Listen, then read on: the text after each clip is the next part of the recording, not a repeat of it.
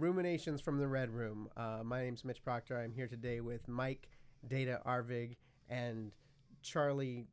STD Est- or triple C or Trip- just Trip C, Trip Charlie. C. Trip C's good. Awesome. So uh, this is uh, the the Ruminations from the Red Room, and tonight we didn't have any specific topic that we're going to cover. We're going to just kind of let it flow tonight uh, because uh, so is the uh, beverages. So so are the beverages. So what are you guys up to tonight? And uh, thanks for coming and joining me. I really appreciate it. I've known these guys for many many years. We have a storied history and uh, experiences together, and It's true. and uh, I'm I'm uh, really interested to hear what these guys have to say tonight because I think. Uh, Charlie here is, is almost on his way out of the the t- the uh, Tucson, the area. Tucson- I don't see the area. dirty tea is out. Almost The old out. Pueblo. Yeah, I like Yeah. the dirty tea.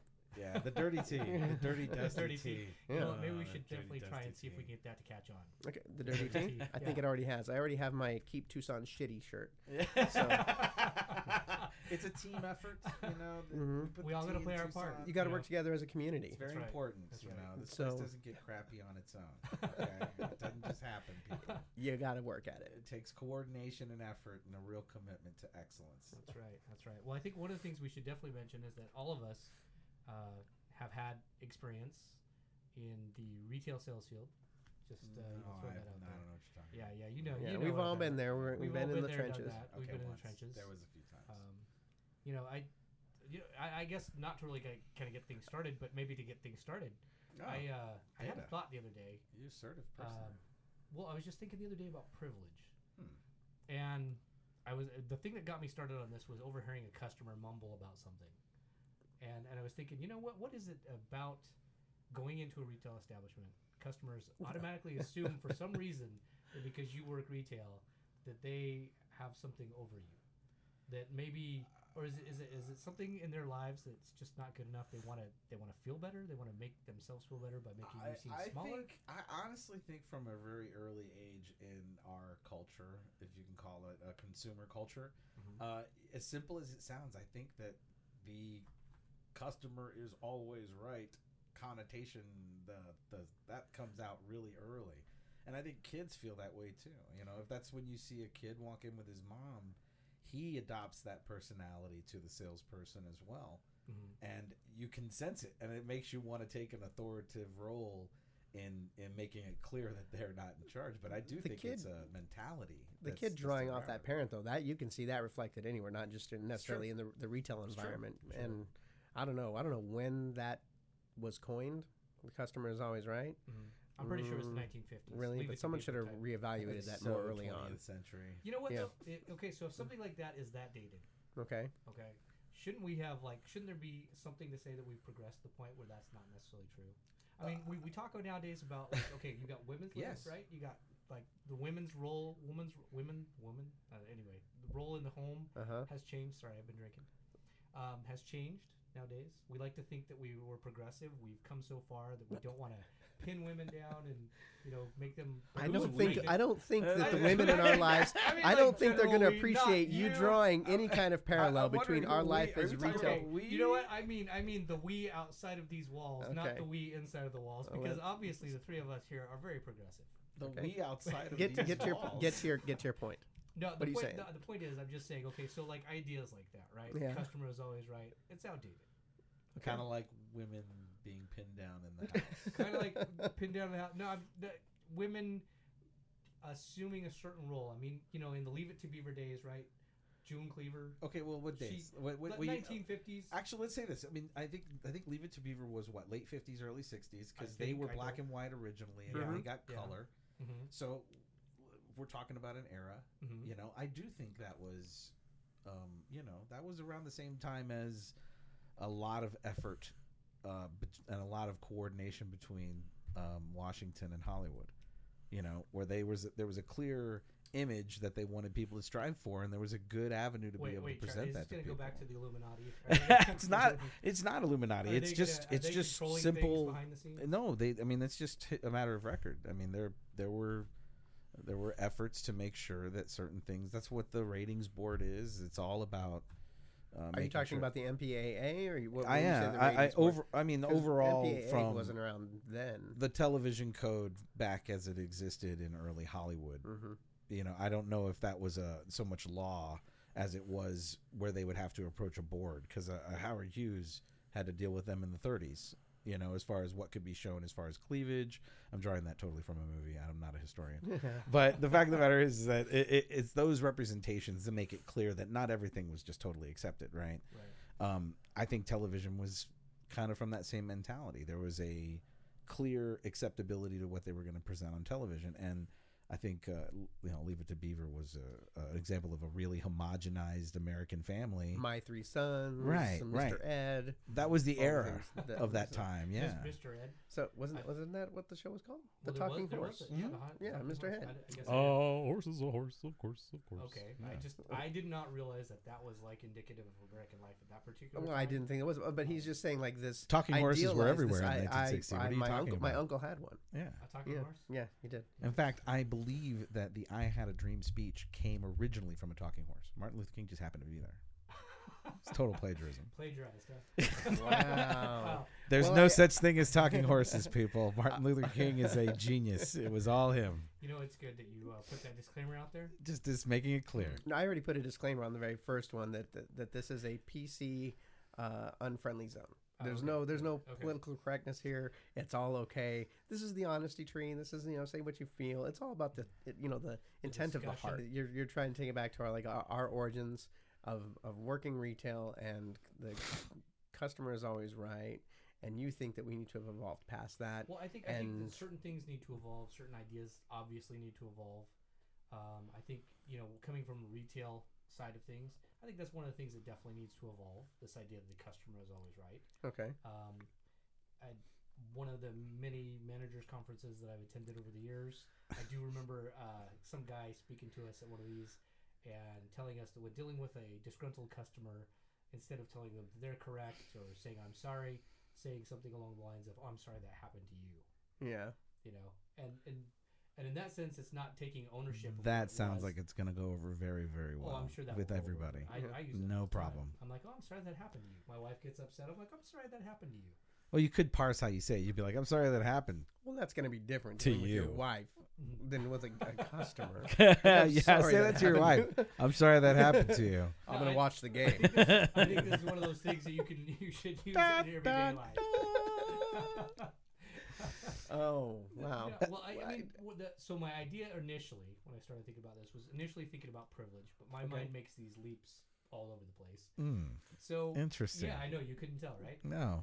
So you know, I make this leap from privilege to outdated ideas to you know family life. Is privilege To- an outdated idea, Mike? No, Is that what you're telling me? Well, I'm saying privilege. I don't know if it's an outdated idea, but it might be an idea that some people Customer aren't privilege. called customer privilege. I think is an outdated idea. I see.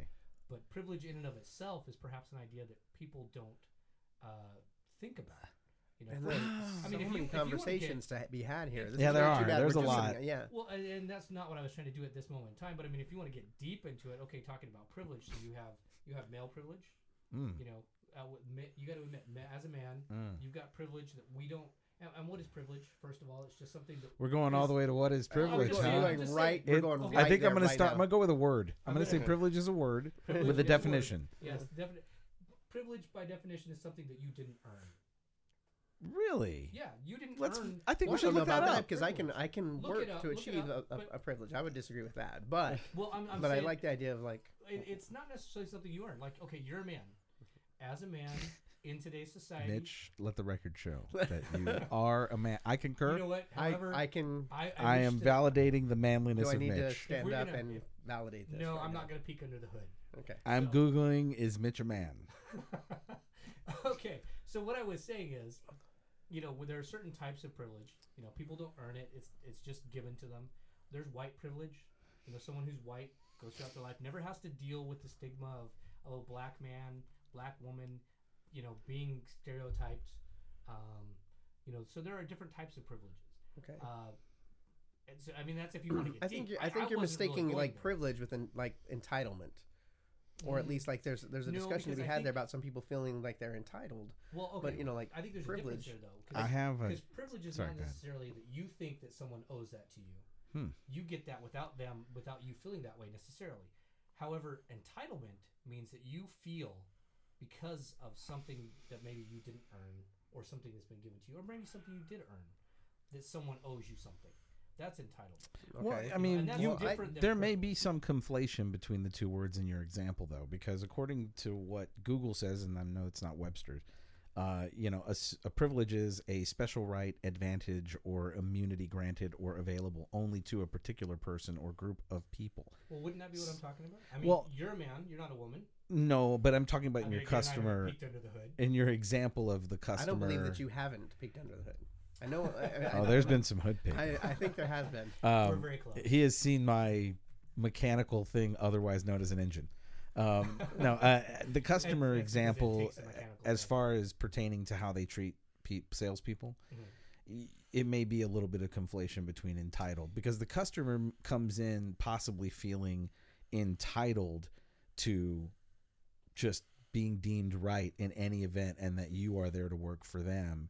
And there's not a, re- a whole lot of um, civility sometimes from people. They express their bad days or their bad uh, experiences right? They kind of inflect that into everything they're telling you or they beat you down because it gives them a sense of uh, uh, empowerment you know? And that may be more of an entitled mentality than so much uh, like white privilege because i think the difference is they are aware of of what's going on and they believe that they are entitled to it whereas white privilege there are plenty of white people who are not clearly not aware of the benefits they experience because they don't have the perspective of being without it it's a constant You know, I think I see your point, and I think you're probably right. Is that what I'm diff- I'm doing? uh, What I'm thinking about is entitlement, yeah necessarily privilege. and i think we can all i think everybody doesn't like entitled people Right. Yes. we all have a problem with that because it has nothing to do with you right. as uh, whoever you are it doesn't have anything to do with you they feel entitled and you're just a, a subject in that you know world theater Mhm. of theirs and when you don't play your role they get very upset and and argumentative and combative Mhm. and i think that turns into a bad day for you if you work in retail You know, it, it can. I guess it, it depends on how I guess how you look at it, and especially working retail. Yeah. Um, Retail from the Red Room. So today, that's, retail from that's, the well, well, and, and let's today. perhaps, let's perhaps throw selling little bit of stuff from the Red Room. there. Um, well, I don't really want to sell anything. Well, I- well, okay, go on. What?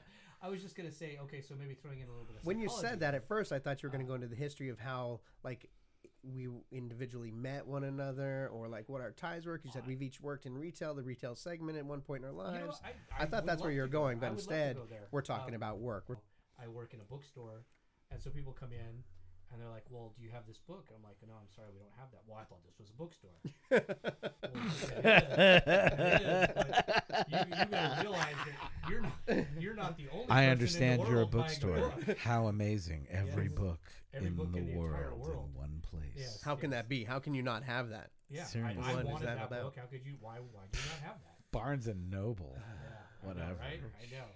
So I- god I, you know, and honestly, Okay. I did want to talk a little bit about how we all met. Okay. You know, because I, I would like to. I'd like to address that as you know, kind of quickly, just Well, well, surface skim the the, Yeah, the you know, top there a little bit.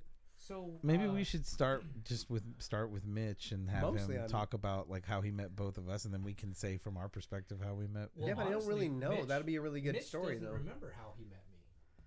I asked him one time and he didn't remember. Well, doesn't that hurt my speak? To, no, it should speak to I how was hurt. ingrained you are in my life, and like the, the space you occupy in my heart. Like it doesn't So- even matter how I met you now. So I met Mitch. The first time I ever met Mitch, uh, the game, which game was it? It was coming out for Nintendo 64.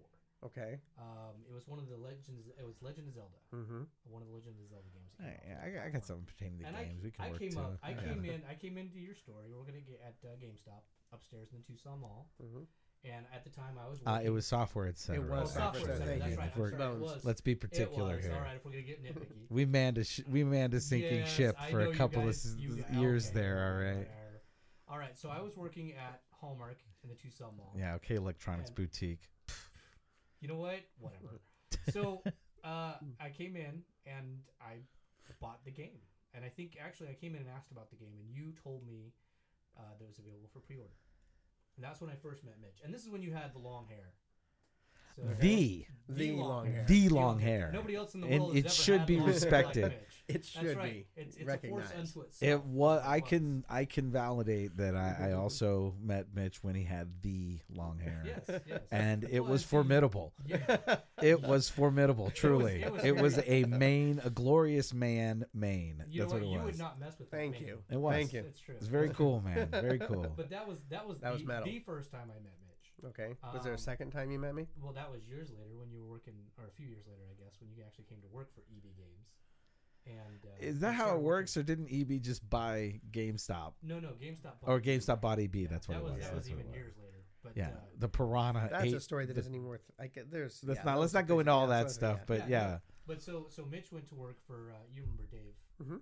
Uh, as his assistant, his assistant manager, and I yeah I remember, remember Dave, Dave as well. You- yeah. So um so yeah so that's how I, I met Mitch. Really, the first time I, uh, the first time was when he was working as a sales clerk, and I was or I don't know, perhaps you were an assistant manager at that point. I forget.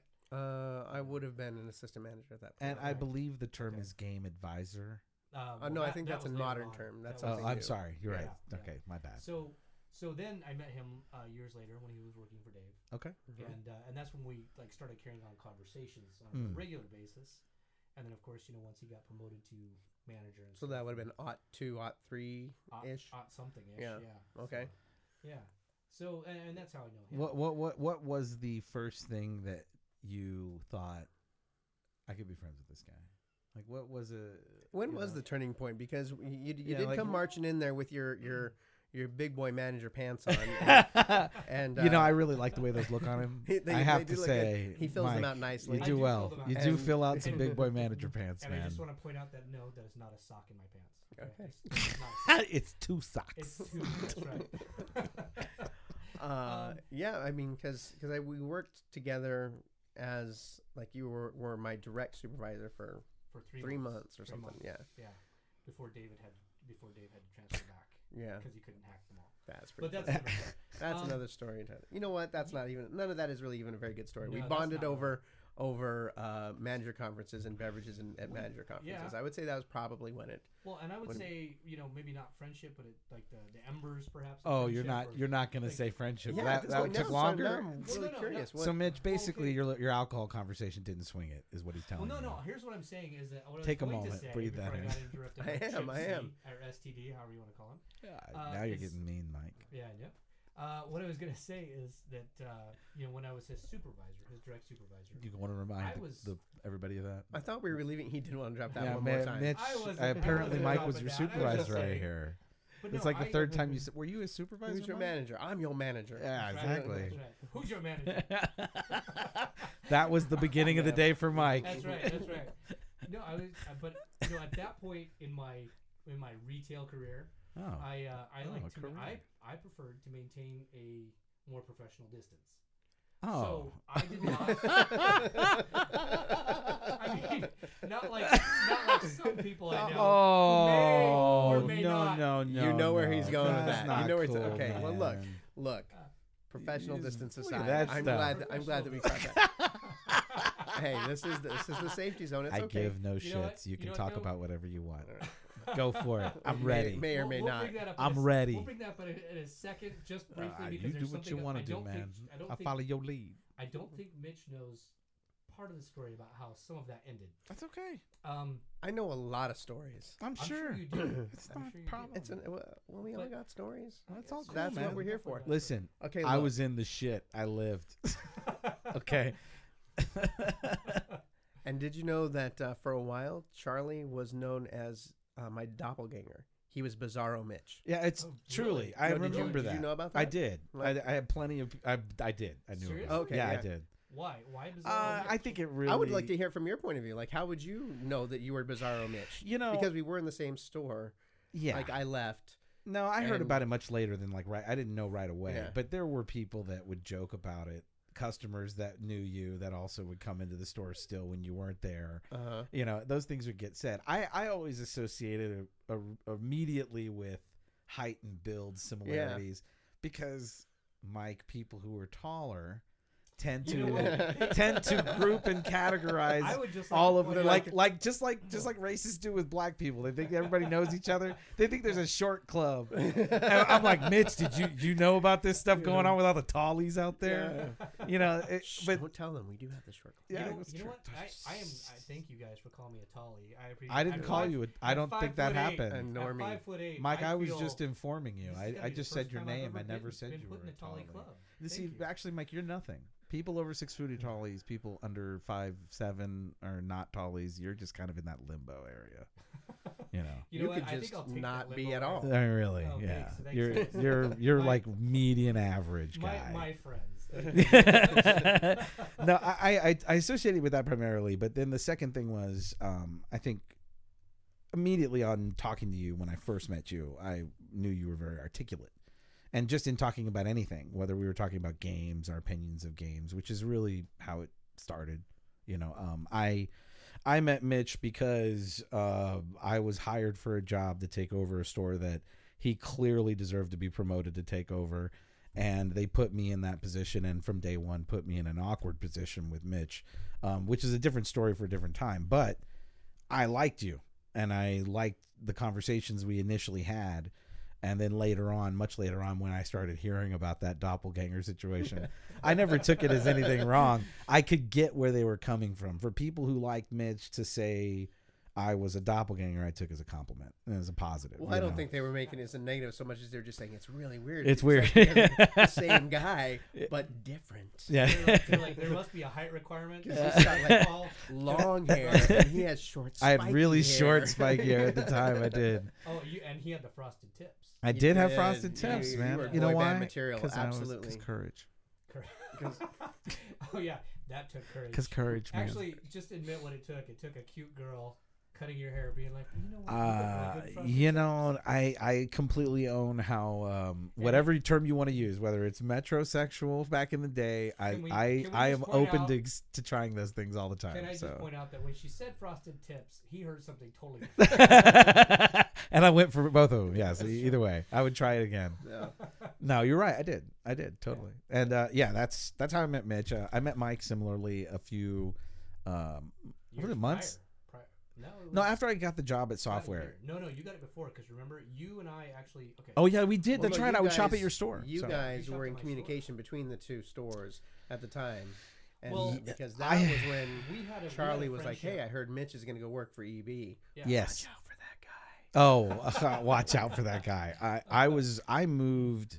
I remember I had made the basically made it clear I wasn't comfortable doing what my boss was trying to get me to commit to when it came to Mitch. Christine. Christine, that was her name. Yeah, Christine liked all the stuff from my last job and that I was a good salesperson and all that stuff, and uh, immediately wanted me to find a way to get rid of Mitch. Mhm. Uh, and and and I mean that in like the most clear. I'm verbatim. Oh quoting no, I her. I remember how, Yeah. when all that stuff was going down. She did not bizarro. like you, man. You I have no idea why either but to she this did. day. Like I was her boy forever. Later or No, right away? Before, like when when right when I was taking care of that store before it had any Well, like that a, was, a that was manager. before she got doppelganger Mitch. Yeah, well, she No, asked me I- to go get a tattoo with her. And I was like- Really? and I was like, That's no, you know, I don't need a tattoo. It's cool. Wow. And I don't know when it turned, but at some point it turned. yeah, I, But always, like my validation, my joy in life comes from when that clown got arrested. Was it actually at your store? Who? That guy? I can't remember the kid's name, or was he working at another store when he finally they, the cops showed up and actually cuffed him on the job? oh, I took wasn't him my. off. s- I wouldn't. I don't know It if it was wasn't my on your store. watch. Uh, it doesn't matter. I- Anyways, I you're not gotta- talking about Chris, are you? I don't know. No, don't his because name was Chris. Chris wasn't didn't get Chris. handcuffed. He stole wasn't my car though. No,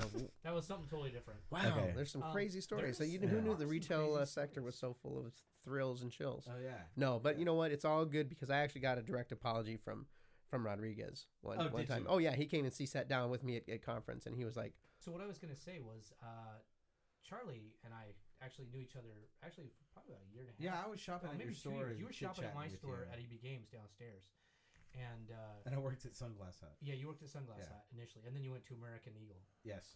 And uh, when he got offered the job to take over the software, etc., he and I actually had lunch that day, and, and we sat down. It and, was know, like the 'cause movie be- Heat. Yeah, kind of like It the was movie so Heat. funny. I was like, I just had coffee with him not three hours ago. It was Uh, great. Al but-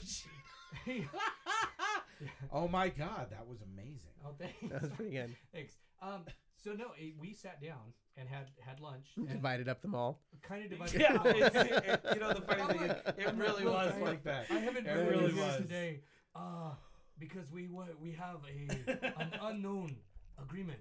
Uh, We you have an take this half of the understanding. mall. Yeah, we have an understanding, and as long as the terms are not breached or violated in any manner. Well, there were two No. things that I think were very savvy about that story. It's easy to have it be a funny story, but the two things I think speak loudly about the people involved in that Mhm. is both Mike and I set two established rules between the two stores, which was silly, but it was a problem, right? We wouldn't talk Right. shit about the other store, right. and Mhm. we wouldn't try to keep the customer so confined to that company that we wouldn't tell them you can just go get it downstairs. You know, They've Well, got and- they've and- got this or that. Well, Right, and you remember, yeah. I used to call up to your store It's vice and versa. say, "Hey, do you Mhm. have that?" Yeah, and vice if you had versa. it, I'd send them right up there. and I mean, and uh, you know, we just thought that was The smart thing to do. to me. I'm, I'm even to this day, I'm very customer centric. Mm-hmm. You know, yeah. so it, it just felt like that was the right thing to do.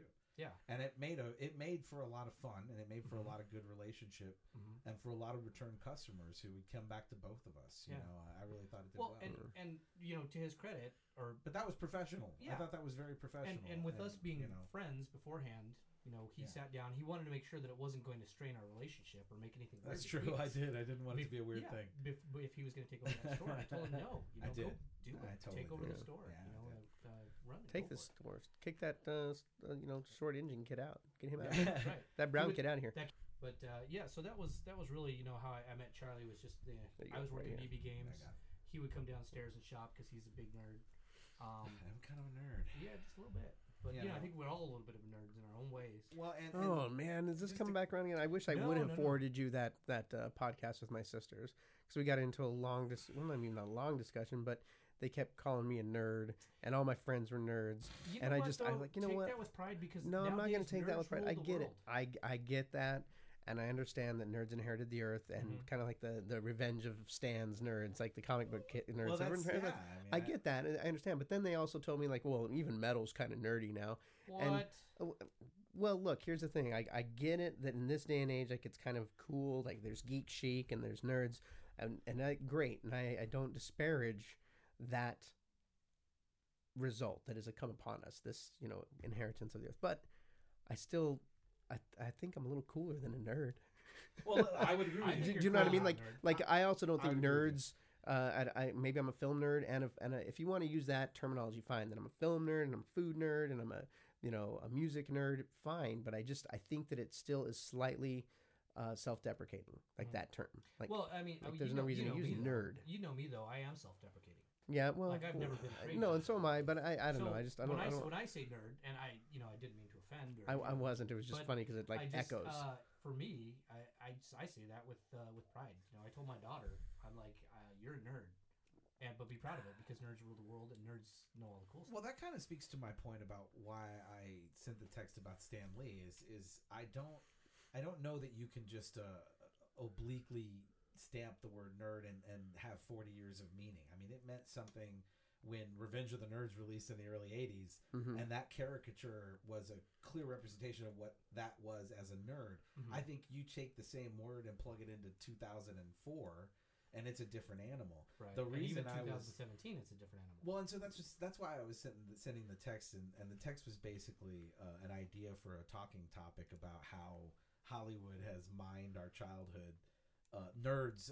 quote unquote childhood, and made it mainstream where everybody is is really involved with um, Marvel movies, DC movies, um, and it's very much in the same tier as Disney movies always were. Mhm. And I think that's Mhm. interesting because I think somebody like Mike and myself and Mitch, it's not like we're the caricature from Revenge of the Nerds. What it is, though, is we were willing to go to the comic book store or the comic book stand in the mall and actually read and talk to the other people because we weren't as interested in those cliques. And it was something we found entertainment in and interest in. The thing that makes it interesting is kind of pertaining to what you were saying about nerd and same thing with you mitch.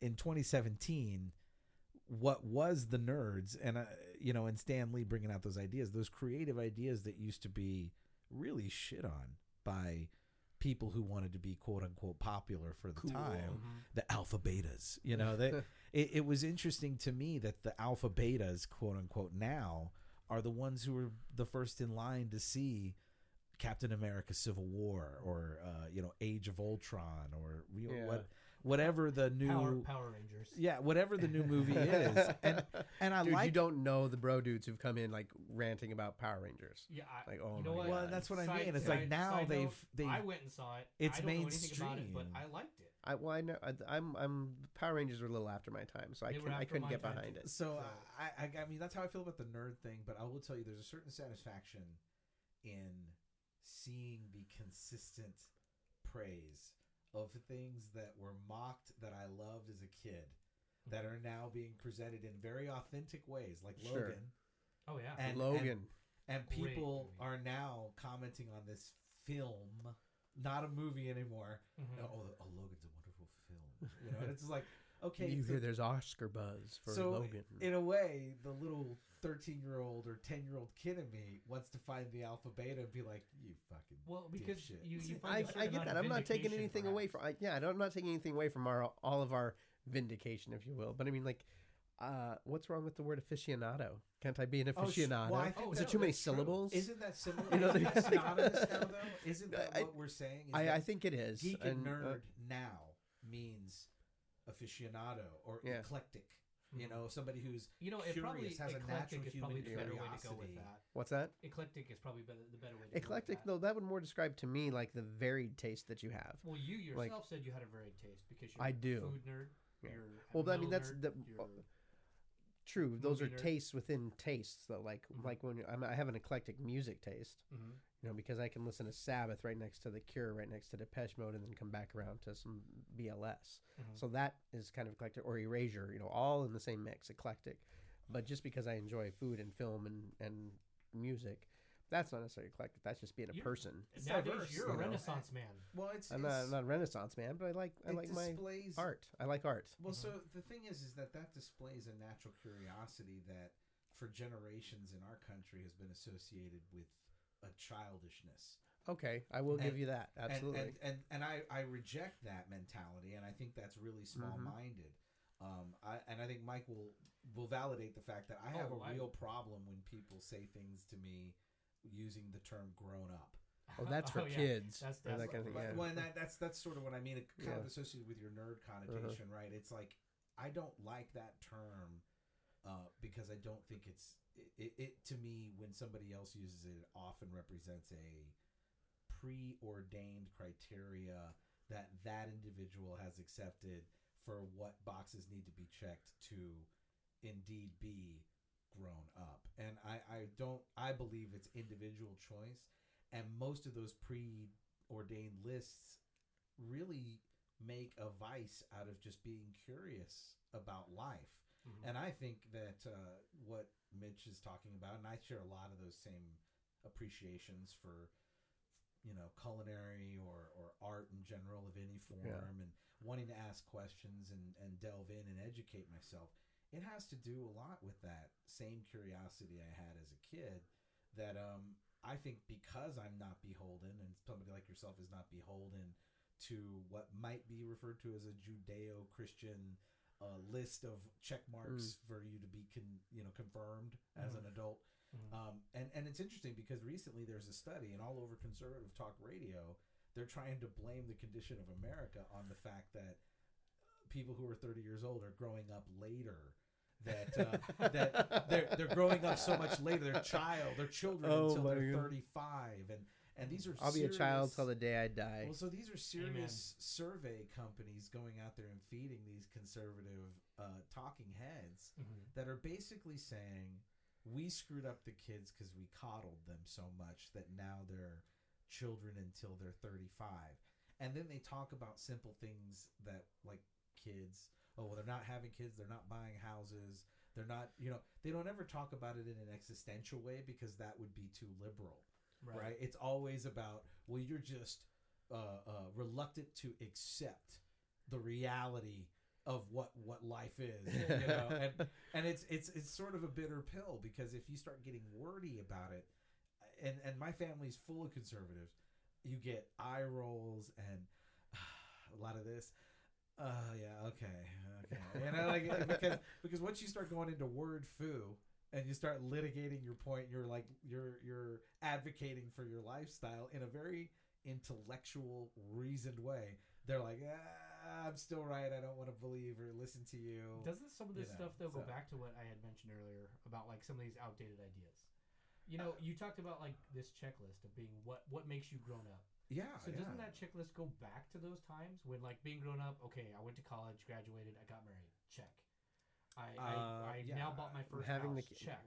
We are having Two cars first in the garage. Check. I've the got the garage, pet. Check. Yeah. Two and a half kids. Check. I yeah. I mean, it does. And, and those are outdated ideas. Well, but the thing is, I think they have to sell that narrative because the other narrative, the more true narrative, is that people of our age, because of the example set before us, realize that we were told those things as if they were guaranteed. If you do this, you get that. Mhm. What we've learned is that that's not true, and and and that there's not this uh, magical bucket of fulfillment at the end of three kids and a mortgage payment and you know there you have to be able to create your own joy and i think that the root of that is going to be being curious about the the things in life or else how else would you know where to find joy you know, my father, um, I would say my father was always a guy who stressed to me the idea that you get a job that makes you happy, not necessarily one that makes you rich or wealthy or, but you know, the important thing was to be able to provide for a family if that's what you wanted.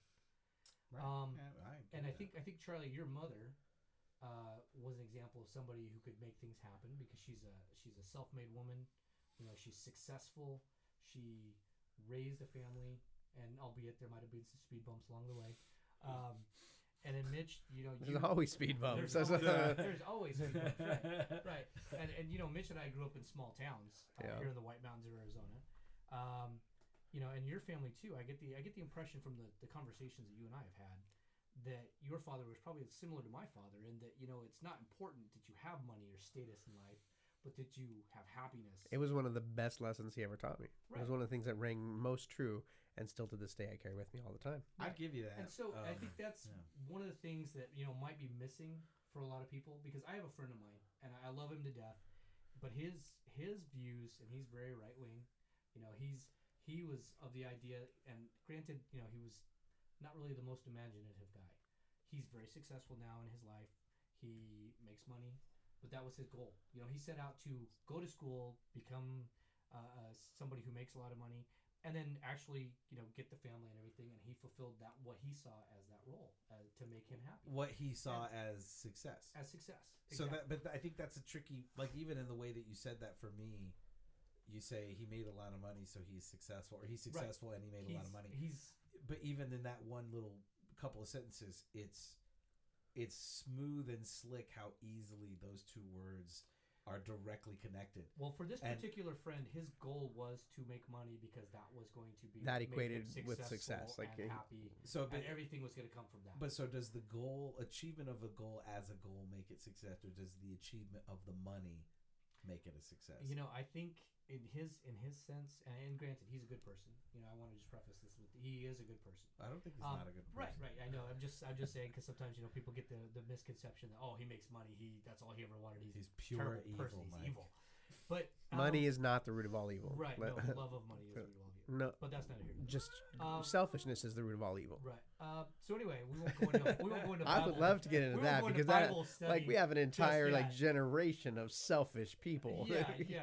No, but I'm just saying that. Okay, so he is happy because he has achieved his goal. He believes was- he is happy. He's, Okay. he's belie- he, you know, I honestly believe that he is happy. Well, you believe he's happy, and he believes. He's I believe so he's happy. He's happy, so Yeah, he's okay. happy. You know, Okay, um, like a self fulfilling prophecy. Or that's a something. that's Okay, well, then he's so happy. Those things are That's worth good. exploring. but right? but I I'm just I'm just saying that like you know so these old ideas, these antiquated ideas, these checklists that we have that tell us what ha- what equates to happiness, and not everybody fits in that mold. I don't believe that everybody should fit in that mold, and I think that perhaps the three of us are lucky that we don't fit in that mold. Uh, maybe Um, I, I have two I have two things to say to that, but I'll wait till you're finished. Okay, I I, I think I was kind of like running out of something to say, so please Okay, jump uh, in. He's there, so, he's got so it. The, the two things I want to say is uh, I think it's cool that your guys' uh, fathers taught you that lesson early on. Um, Mhm. For me, it was a different story. Uh, my dad was totally driven by money. Um, during my formative years until I was uh, probably around six or seven years old. And so my early childhood was um, I witnessed this meteoric rise in the business world by my father, and we had a really good life as a result. A lot of toys, a nice house. You had an AT-AT. You had a Millennium Falcon. I had a Millennium Falcon. I had all Right the toys, Cool, right? cool. And uh, you know, back in the day, it was if you had a pool table, right? If you had everything, Yeah. you had a Oh, pool yeah. table, you were you were in the money, right?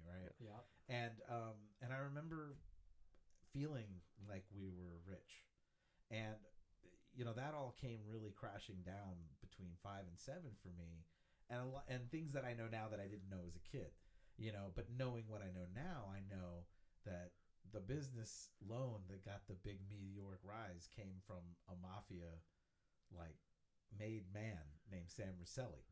And Sam Rosselli funded my father's business Maybe, venture. maybe you should. I said, say were we the name naming names on yes. this? Uh, you know what? He's, he's guy's dead. It's not gonna matter.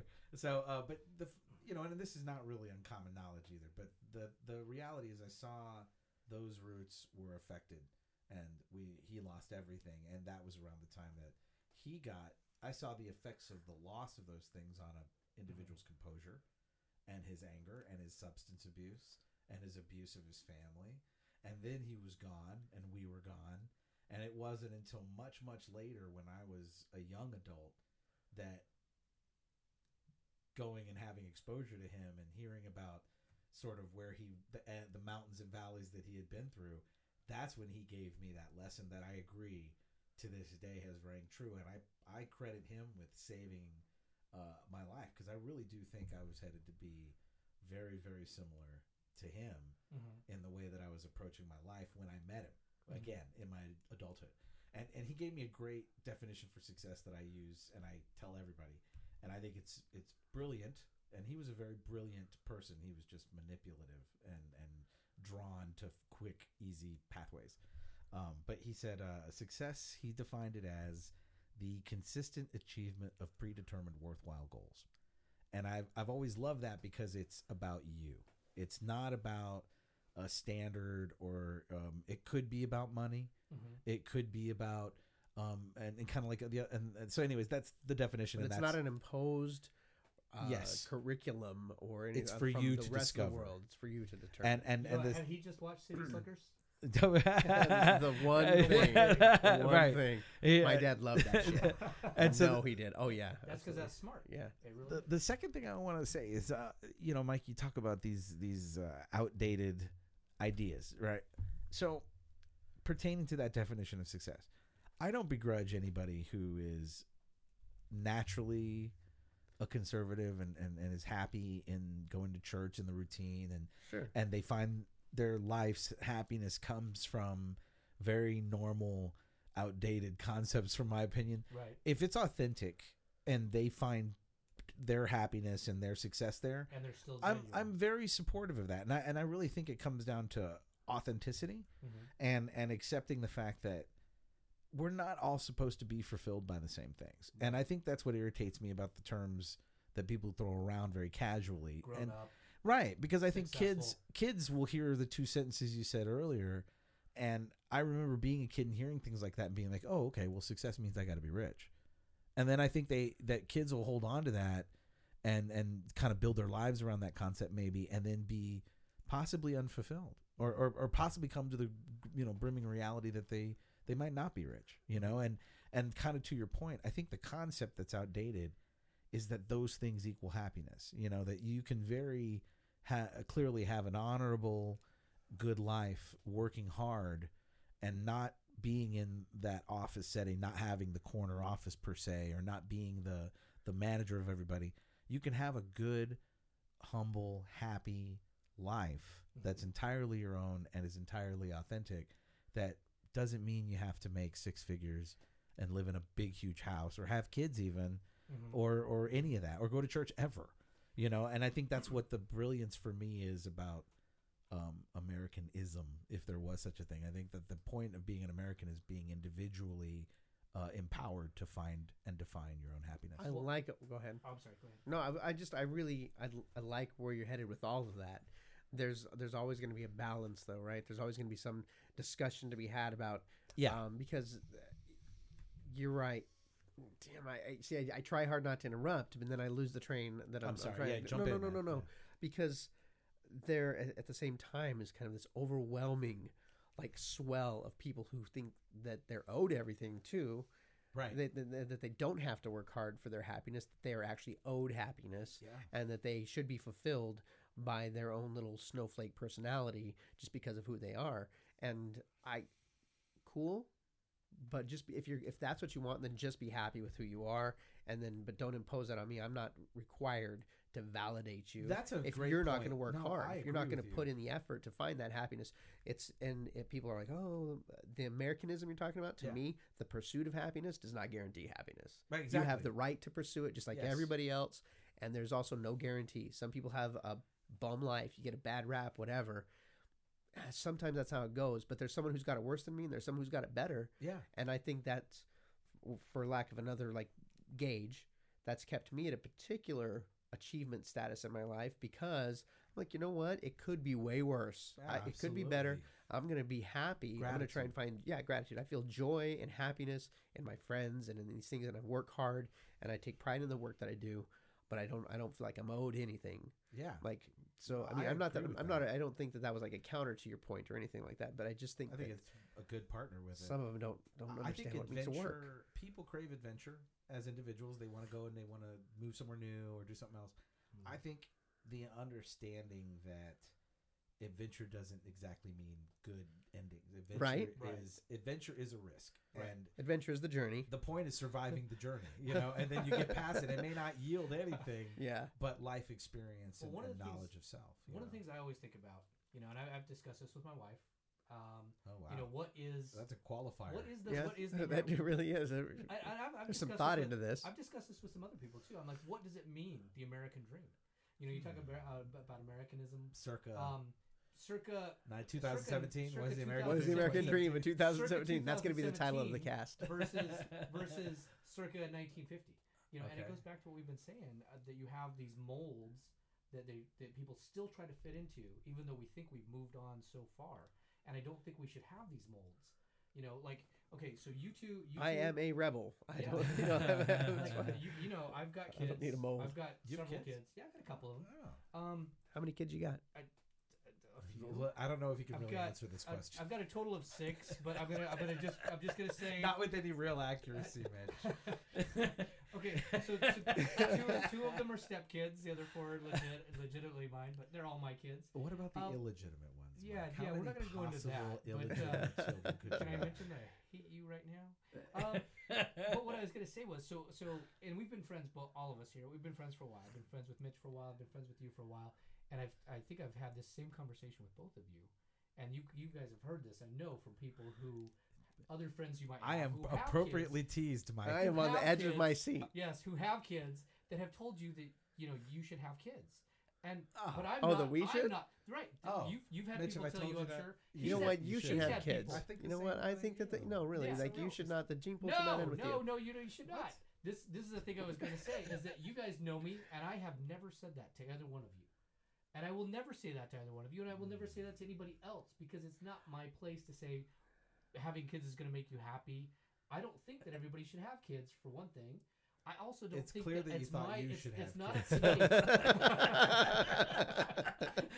I'm not saying anybody but me should have lots No. of kids. Yeah. No, but it's not up to me to determine what it is that makes you makes you have a fulfilled life. I, I- get I- the, you're I get the Just impression, Mike, that you're you're you're veiling a suggestion that you want more Mike Arvig family clan than Uh, either one of us could add to the the you know what? There's population. there's enough of me out in the gene pool right now that, that we don't have to worry about that. I've got it all. I don't want to know what, what resistance. I've got pool your covered. genes are in. I don't. Uh, I'm not interested. You don't want to swim I'm not in that swimming in that pool. I'm not in that There's pool. no way. It needs to be shocked.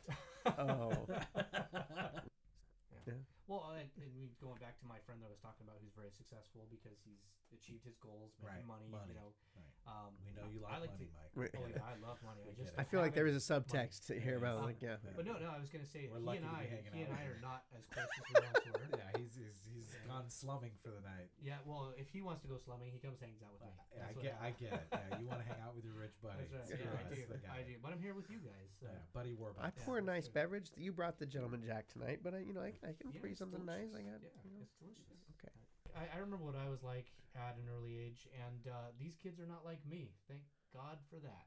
Because uh, They're not like I you did, to your face. um, not even that. They Really? are Look they are you. genuine. I, I trust them and I believe them. Cool. But so They're not going to be listening. No, they're not going to be listening. But in, in saying that, uh, I, I do have to point out that Addison one day uh, was driving along in the car with me. She was driving. Well, she wasn't. dri- You know what? When I have when I'm drunk, I like to let her drive because I don't drink and drive. You're right. We should have That's right. kids. Yeah, that's that's why you get It kids. sounds like fun. Um, it is. It's a, you talk. I about need a designated driver. You want I an think I might name my kid Uber. That's right. uh, fine, then I'll, I got Lyft.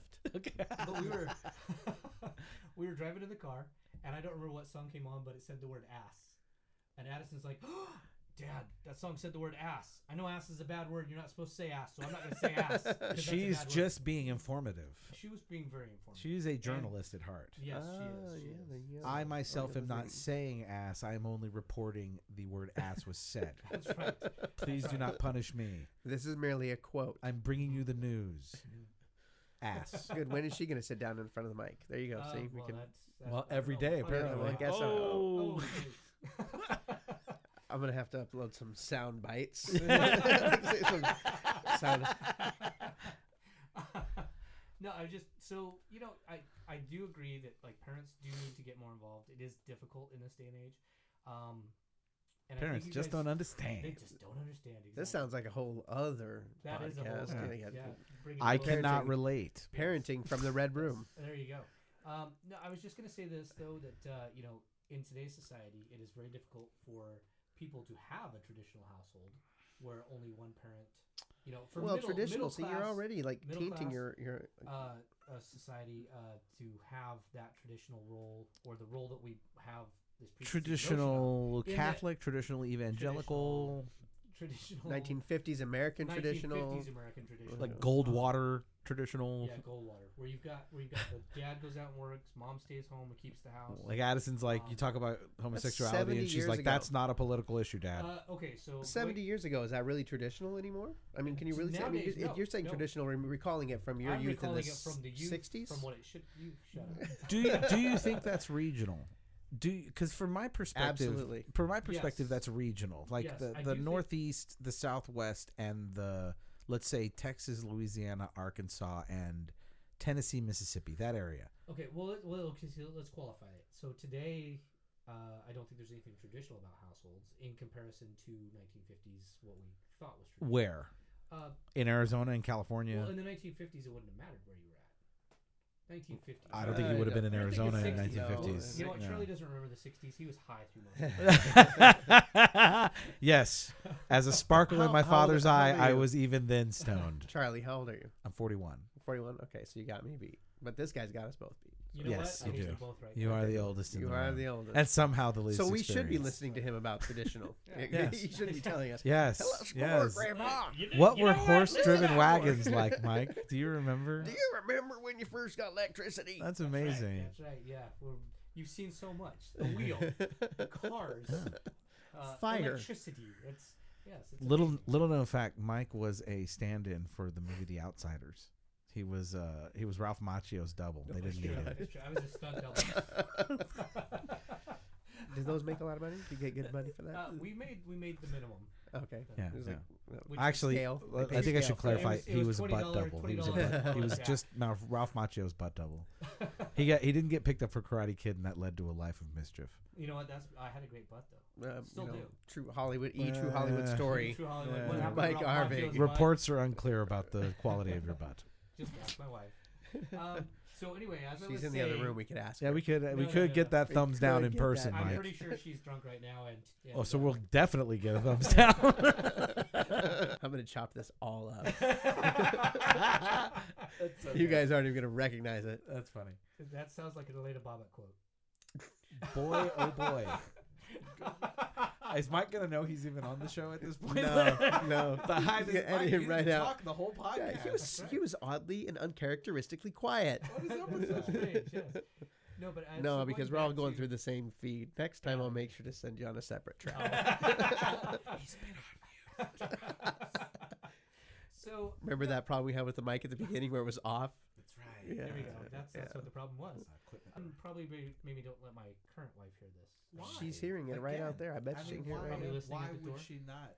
Like I don't think he said anything that I was. don't, I don't either, Mitch. No, I no. Why are you guys making this so Let's weird? pick on him. Yeah. Yeah, Mike. So, what makes you interested in women's vaginas? Please expand. What is the what is it exactly?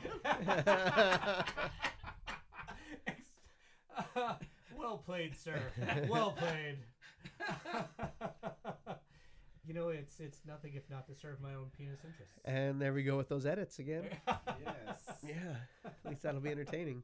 You know what I'm really concerned about is uh, how much I'm enjoying this and how much I think that this flows pretty well. I mean, we are kind of like all over the place, but my biggest concern is again that that Charlie's out of here in you know short order. We'll have to do Oh. some like over the phone or something. You know, Oh, which is man, not I nearly as much it. fun. I Really, I would, do you? It. Yes. That'd be really great. Uh, in a heartbeat. Okay, you- I- I, I will literally have nothing to do. Yeah, that'll be great. Until In that happens, though, he is and, going to be uh, here for. How much uh, longer are you gonna be here? couple 'Cause more it's I, nothing. I'll be here for about um, ten weeks more. See, there's no reason we couldn't get a few more in. No, Oh, I I'd like to get a few more in, and uh. I would love to be a part of anything that you're doing. And Cool. honestly, I've I've thought about writing a blog or um, or doing something like this, but I haven't taken the kind of initiative you have. This Did is you get a chance to check out the site? I didn't. Oh, you didn't. I didn't even know actually. Mike Mike was uh, not very good about it keeping. me It is. informed. It is brand new, and I have uh, a No, couple. No, no, no, no, no. A friend and a friend of a friend uh, to thank for it because I was talking to him and I was extolling it. Well, you can also read it in Yeah, my intro, my it. origin story Ah, that I wrote on the it. site. But That's cool. anyway, um, I got these. I've got a buddy who who knows someone who and she's like a tech expert. I I don't I don't cyber Sure. stuff. I think we don't Um, cyber both. we don't cyber both We're not cybering anything. um, I feel I feel inappropriate using it as a verb. I, Right? yeah. I, I, anyway, I am not. Uh, I, I- my skills with the website design are not adequate. Me either. So I, I said, hey man, don't you know this this girl who can do all this kind of stuff? He's like, yeah, she can do it with her eyes closed. She'll have it up in like five minutes. And really, it was like two days, maybe, from the time I asked him to, uh, you know, inquire. Up and everything. Yeah, I was like, hey man, would you just ask her if she would set it up?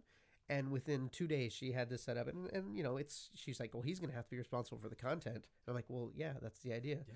But anyway, here's the site. You can take a look at it. And for those of you who are listening, odds are you probably already have the site because that's how you found it, or if you found it at all. But uh, Ruminations, the address is actually from the Red Room, and uh, the idea was originally to call it Ruminations from the Red Room. Um, I think we decided against naming the entire site that because Ruminations might be misspelled, and because it was such a long site name. I will say that just looking at it right away, the first thing I think about is Twin Peaks. Well, that's the intent. I mean, it's a cool image. Yeah, it really is, and and I I actually talk about that in the uh, origin story as well because, yeah, I just um, again I mean we'll just this will just be reiterating that little origin story. It's like I love the imagery. I have been in love with it. I was introduced to it after it was already off the air. Um, I was in college, and a friend of mine, I, I'm, I'm fairly certain, uh, turned me on to. it. Do you know Guillermo? Remember Billy? Do you remember he works Vaguely. at Bookman? He used to go by Billy. He's now goes by Guillermo. Okay. I think he introduced it to me because I started falling in love with the films of David Lynch. He's like, "Oh, well, then you must have seen Twin, seen Twin Peaks," and I was like, "No, what's that?"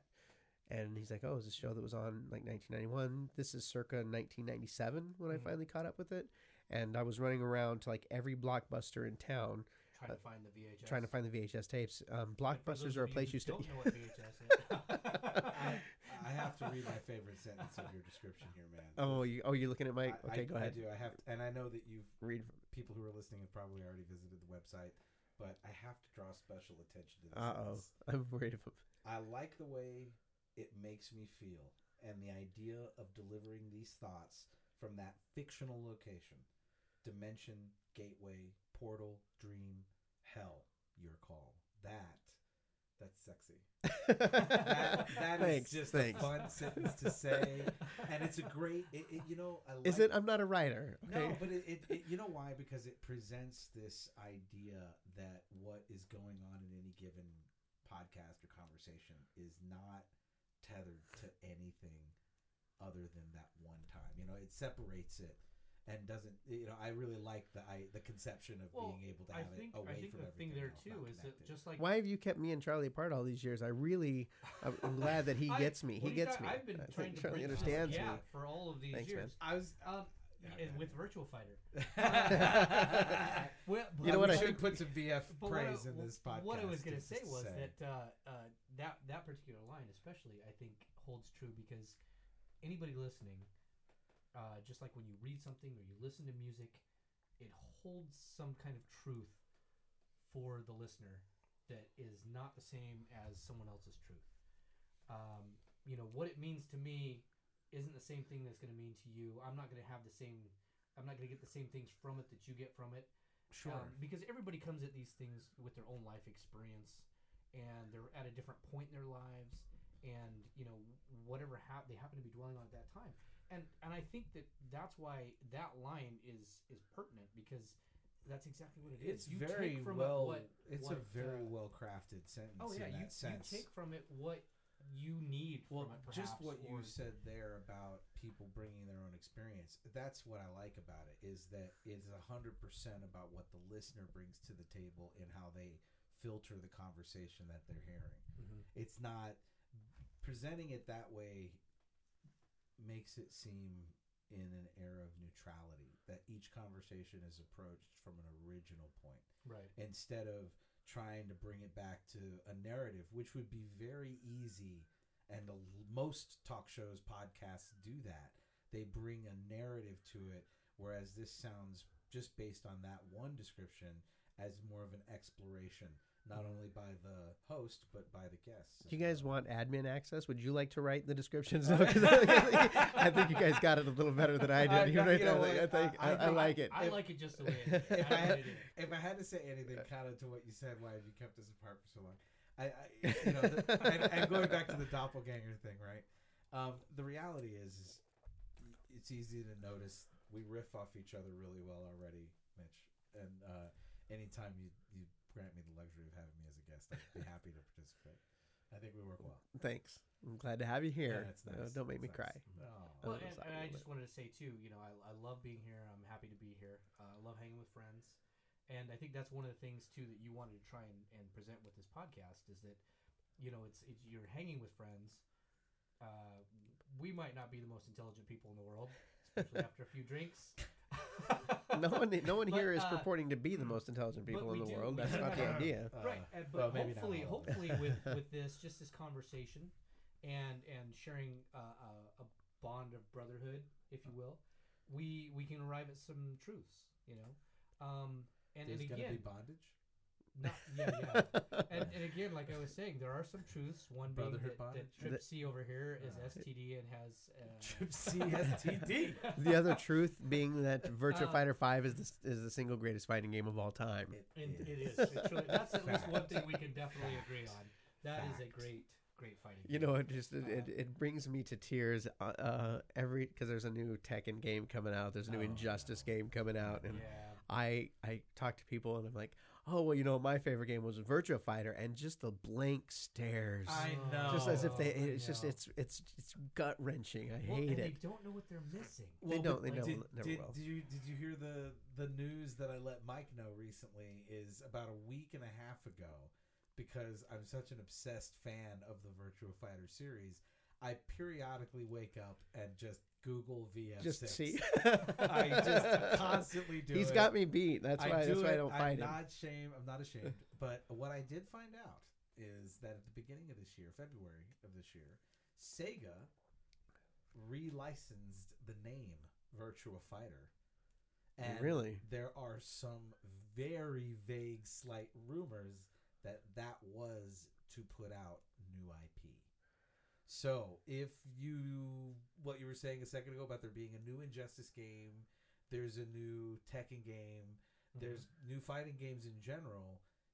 This may be a time when Sega reinserts itself into that series with a classic because that game, uh, for those of you who play fighting games and don't know about this, it is the inspiration for every modern fighting game, including Street Fighter in many ways.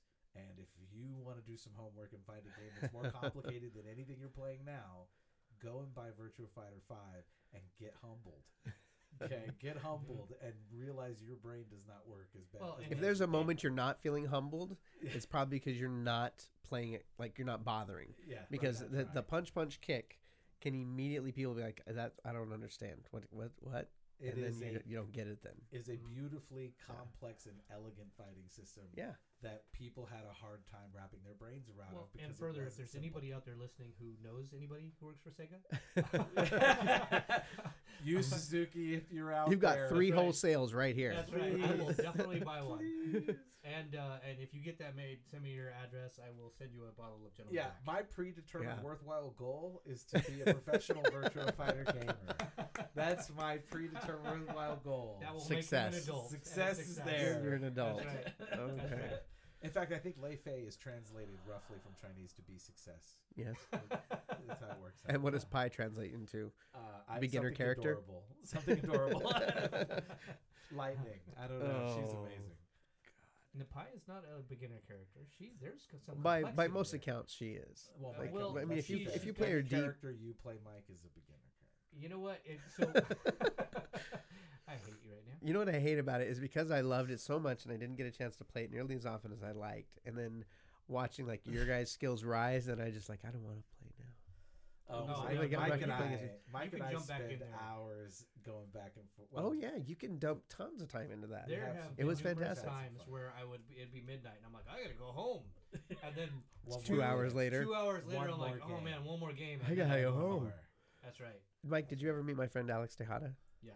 Yeah, you remember him? Yeah, that was he was my nemesis for years and years for the Virtua Fighter. Well, Charlie And is we- definitely my nemesis. We would dump Oh, wait, hours, Virtua days. Fighter nemesis? Yeah, Virtua Fighter. yeah, Virtua Fighter Nemesis. Oh, absolutely. Uh, Yeah. oh, that's different. Yeah. Well, so and- that was it was fantastic. Speaking of Virtual Fighter, and uh, you know this being like Charlie's first time here, my first time here, and everything, and you know doing the podcast. Okay, sure. Um, uh, I just gotta say, because we got a friend of ours who passed away some years ago. Oh and, man, Uh, uh, wow, that's a big turn. Yeah, Yeah, I'm sorry. I, I mean, I don't want to take it this way, but I love yeah, the you guy. do. to You death. do. Well, that's I fair. do. Just and we're, we're talking. We're talking That's Virtual okay. Fighter. That's what it's here for. we're Yeah. talking uh, love of video games, and just love of life. Let's take a Right. moment here and take You a know, drink to our uh, fallen to, brother, to. David Martinez, one of the to greatest, Kage. Kage, Please. Kage Maru, Kage. Yeah, Maru. so that was his Kage. character. one of the one of the best guys. All, I've ever known. AKA Martinez. I think this is a good moment. Um, one of us should probably just briefly talk about that um, incident. We we lost a friend of ours, um, Um, quite uh, randomly, and nobody expected it. But I think we should probably take a good 15, 30 seconds maybe, and each talk about briefly what you know, one of those, just something about him, because I don't think one person's going to do. Well, it I think I justice. think we can all agree that one of the best things about him was his laugh. I mean, Yeah. he Yeah. had he had one of the best laughs, Yeah, absolutely. and uh, it was contagious. You know, because it was wholehearted. I just Wholehearted, whole Pure- body, a whole pure joy, person. pure joy when he laughed, and Mhm. um, you know he was, and I, I won't lie, you guys know this. I'm very opinionated. I am also judgmental, and I'm a bit of an asshole. I, I can admit it. all I'm, I'm a big boy. documented. The- all the very confession documented. I- booth. you know Yeah. just If, reveal if it. I can, if I can show, I have my I'm not asshole, prepared uh, for my all these asshole truths. card. Safety here, tree. so- yeah. You're digressing. Um, oh, so anyway, um, but Martinez, uh, David was one of the best people I know. Um, he would never say anything bad about anybody. Ex girlfriend, uh, you know, he had an ex girlfriend who I did not like at all.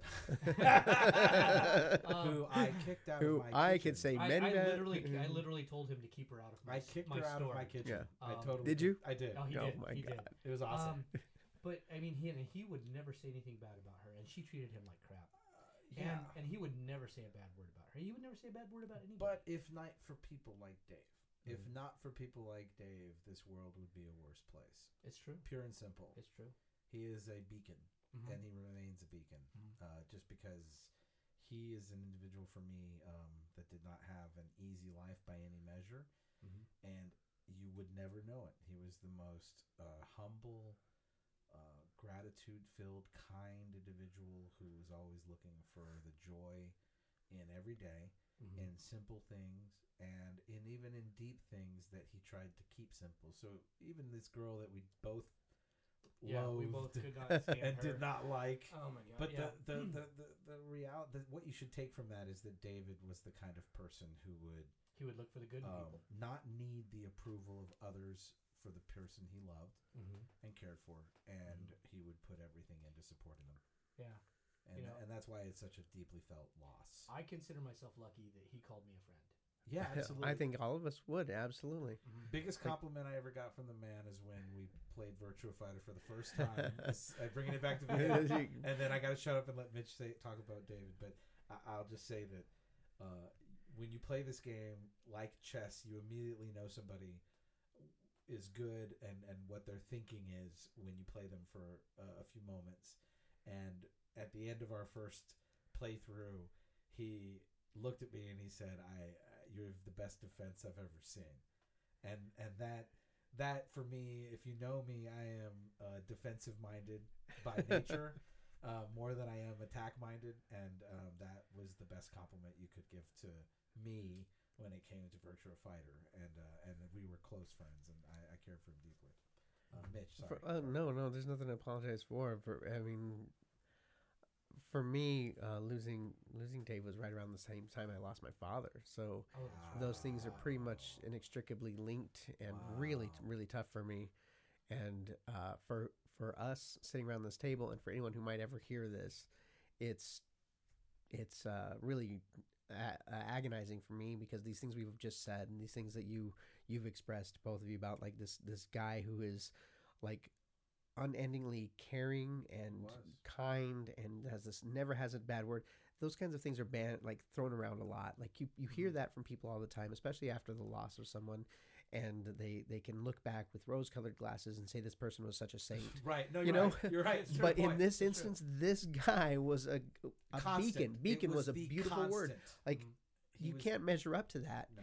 and it's it's horrifying and uh, that that that there aren't more people like that that you can genuinely say that about and that no one listening to this will ever like unless they know him they're going to think oh well they're just kind of glossing over or but it genuinely without fail like i i you can't you can't uh, you I can't mean, say when- enough like you know, When Charlie about how what a kind of wonderful talk person. about how good, he was. I'll be the first to admit that Charlie's an asshole. I'm kind You of know? glad that guy's gone. Yeah, well. You know, I liked him. He but, was a good you know, guy, but when he goes you but know, hey He really Yeah. sucked the air out of the room. That's you right. know? No.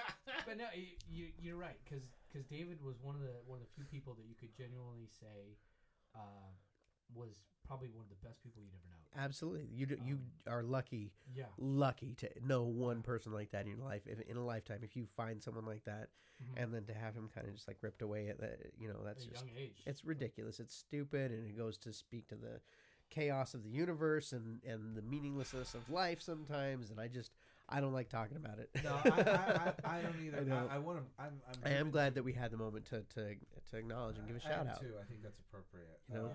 I, I do. I am motivated to draw a parallel between a lot of the subjects we've talked about. But before I do, I'd like to say that the reason that this, I mean, this loss was shocking for everybody, and, and from my perspective, not only because he was a young man and uh, Mhm. the great potential of somebody that was so rare um, to be around for that long, and and and when you know the details, which I don't think it's appropriate to go through. Um, you realize the the meaningless reasons why that event even occurred is why it's so disheartening Well, and it's so and it's accidental but it had a lot to do with somebody just really being in a hurry and not Yeah. caring about uh, what the impact is on other people or right. falling So anybody selfishness is the root of all evil a- I've- anybody I- I- listening, it's self-serving. a uh, self-serving selfishness, yeah, just Yeah. make sure you slow down. No, it's true. just take a moment Yeah. take a moment and appreciate the, the, the, the random likelihood that things could be snuffed out Right. momentarily Yeah. and appreciate your moment Right. um, but no the thing i want to bring back though is um, you know Oh, we're really? talking about a, a tradition and we're talking about um, whether we're talking about customer service oriented or we're talking about families and parenting or you know I, I make this comment recently over the last few months you know when you're watching if you're a football fan if you're an nfl fan and uh, you hear somebody talking about great coaches, and in this case, I'm going to use Bill Belichick because it's obvious. But when people talk about Bill Belichick and they talk about sports and his evaluation of the effort that any given player puts into the team, they use the term intangible. Mhm. And and they always attribute this great coach of of being able to value these intangible qualities that a player brings to the table and turn it into success. And I think when you try to talk about that in normal everyday life, people give you a look like, "Oh, you you're full of shit.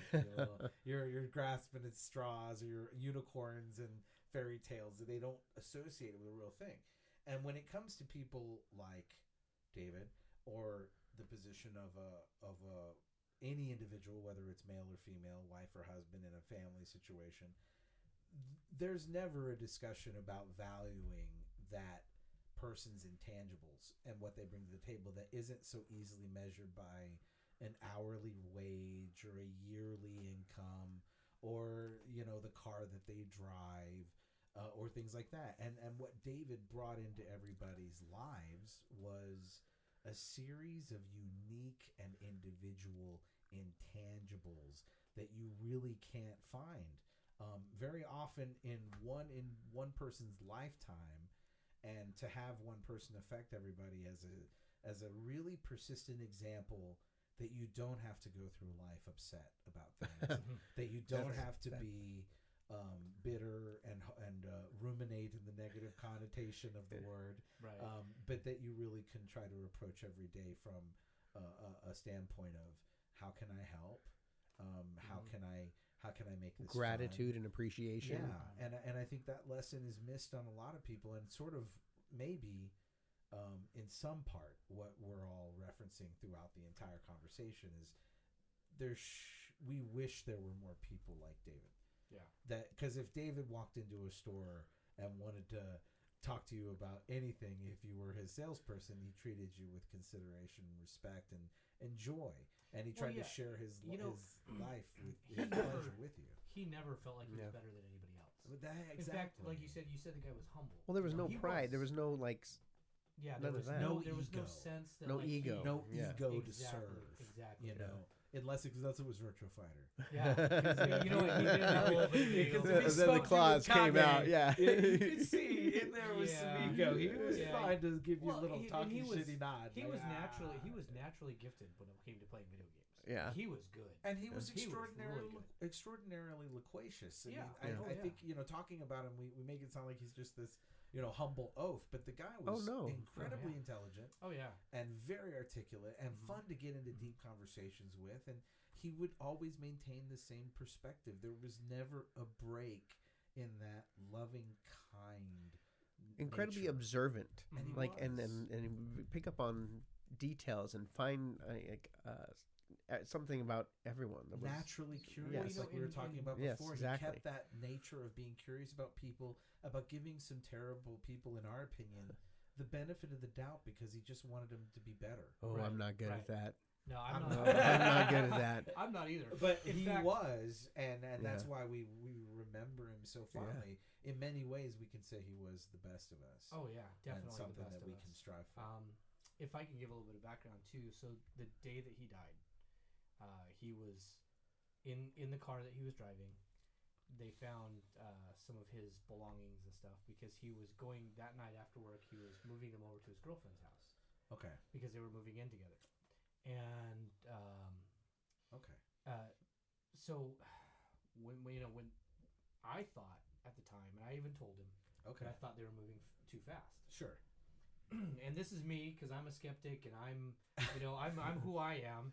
I'm like I said, I'm judgmental. I'm Are a bit you of an who you asshole. are? yeah. Um, but David David paid me probably one of the greatest compliments I've ever had, and it pertains to me and my wife now, um, because he said that he wanted to find the love that Amanda and I have, Hmm. and that to me is one of the greatest compliments I've ever had. yeah, Uh, it means you lucky man. Yeah, You're really. lucky. It, you know, I Yeah. realize I realize could that have I'm lucky. booted your ass to the I- curb. Well, and we, we've had we've had our issues. We've had our issues, but but David Oh, saw yes. you know David Great David saw something in us that you know maybe maybe I didn't even see at the time. What he saw in everybody, potential. Yeah, and I think that's what it is. He saw the potential in people. He did. Um, From a kind and loving, purely true and authentic place. exactly, exactly. And, that's so, what made him so priceless. Right, and so and I, and I almost to this day I still almost I feel a little bit guilty that I had that conversation with him, you know, talking about him and his girlfriend because they'd only known each other just a few months, but he was already talking like, oh, I want to move in with her. Like, this might be the one. He's very keen about people, though, man. oh yeah, and well, he and, knew, and yeah, he you know, we talk about like what a big heart he had. Like I don't know if you guys knew, but she uh, f- uh, used to take in foster children. Uh, in fact, I think she still does. I mean, she might not now, but um, so at the time, she used to have some foster children that she was working with, and she told me that David was fantastic with those foster children. Like he had a genuine love for them, and they could feel that. And I believe that's true because you guys know David.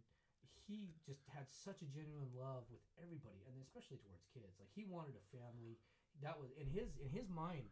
That was success to him was having a family, and then and successfully raising his children.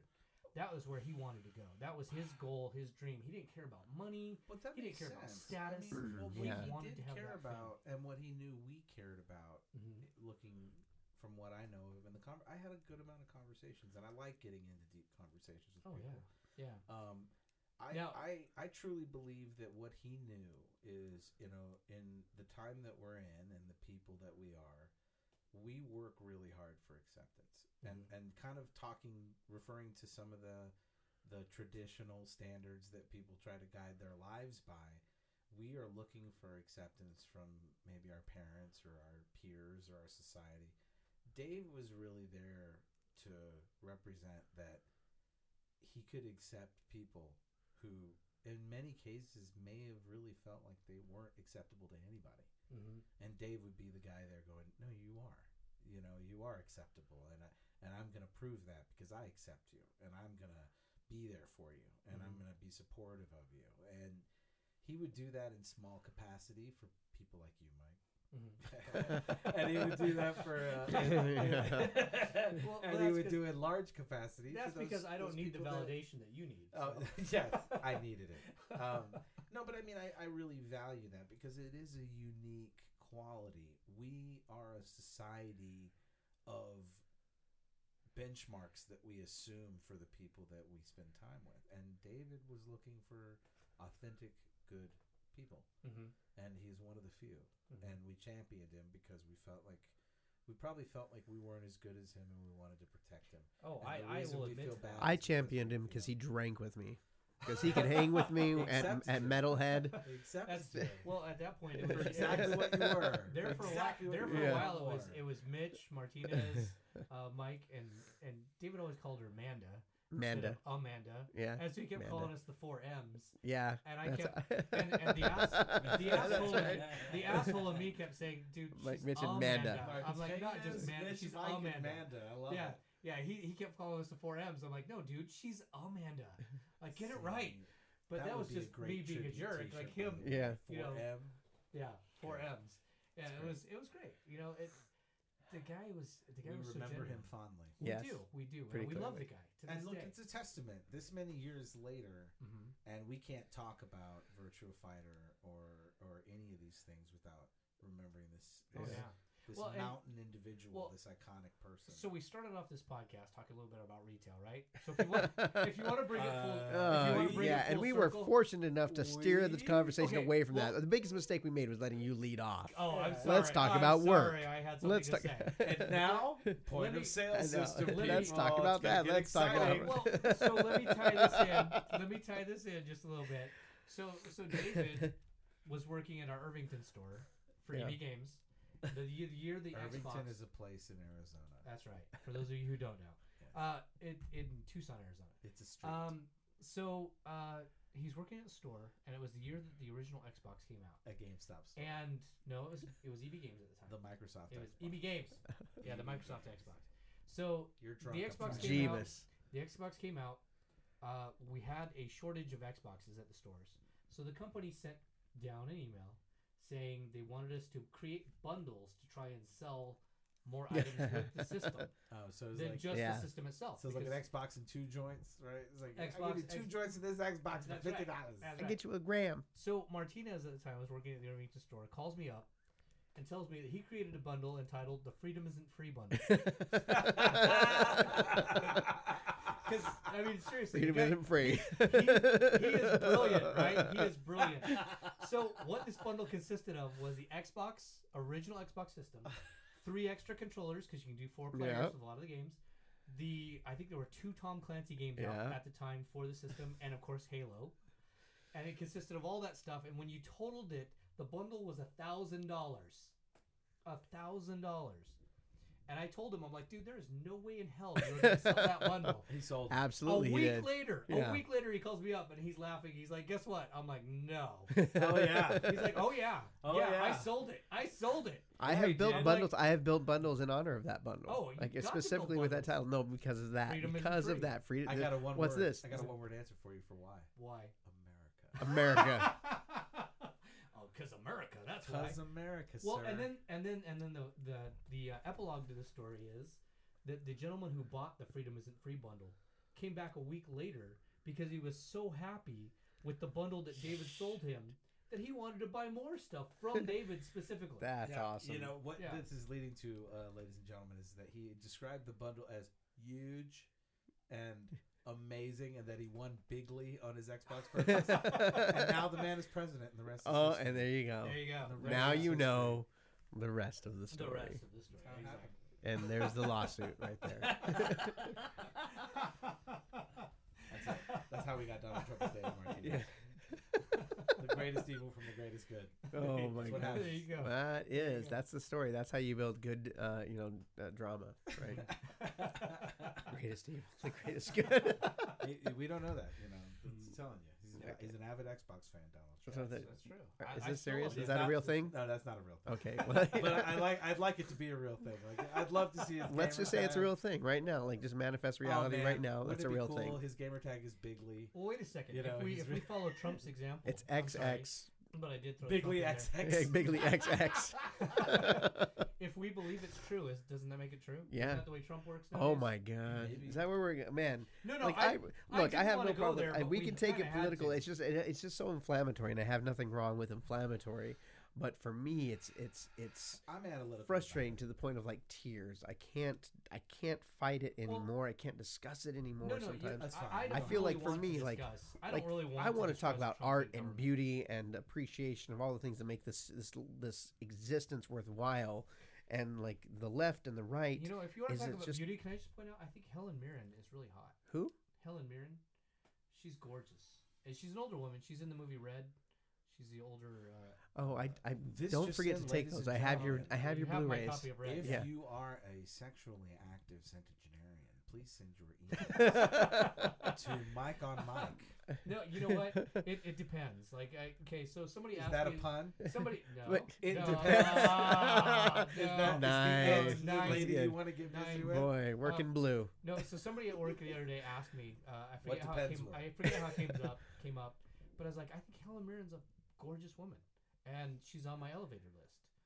Your and they, they're like, well, what elevator about Betty. White? And I'm like, I thought about it for a second. I'm like, you know what? I would do Betty White. I would tap that ass No, you wouldn't. just to. Oh yes, I would. Just to say that I had done it. See, just show some No, Just to respect. say that you're had done So see, now that's just- that's not cool. Yeah. Oh, I'm not trying to be controversial. Yes, I'm trying you are. No, are you kidding? You're no, telling me that if. Betty White, Yes. Betty White, with all of her experience, We're both telling you that. years- We are both telling Really? you. Really? Yes. Uh, well, I guess I'm in a class by myself. Yes, you Yeah. are.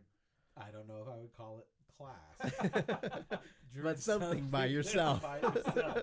You want to nail Betty White. Nice. hey, you didn't want to talk about. Now, if you told me, if you You're had said welcome. Sophia Loren, oh god, Oh, Sophia fair. Loren? Oh, that's but so fair. th- That's th- fair. this is interesting though because Is the this like a Fight Club thing? Like we're like. well, you but know- Helen Mirren and Sophia Loren were established sex symbols Mhm. early Mhm. on in their career, yeah, and as they've aged, they've aged beautifully, Beautifully. Yeah. and they're beautiful women, and they're Yeah. still desirable for Mhm. sure.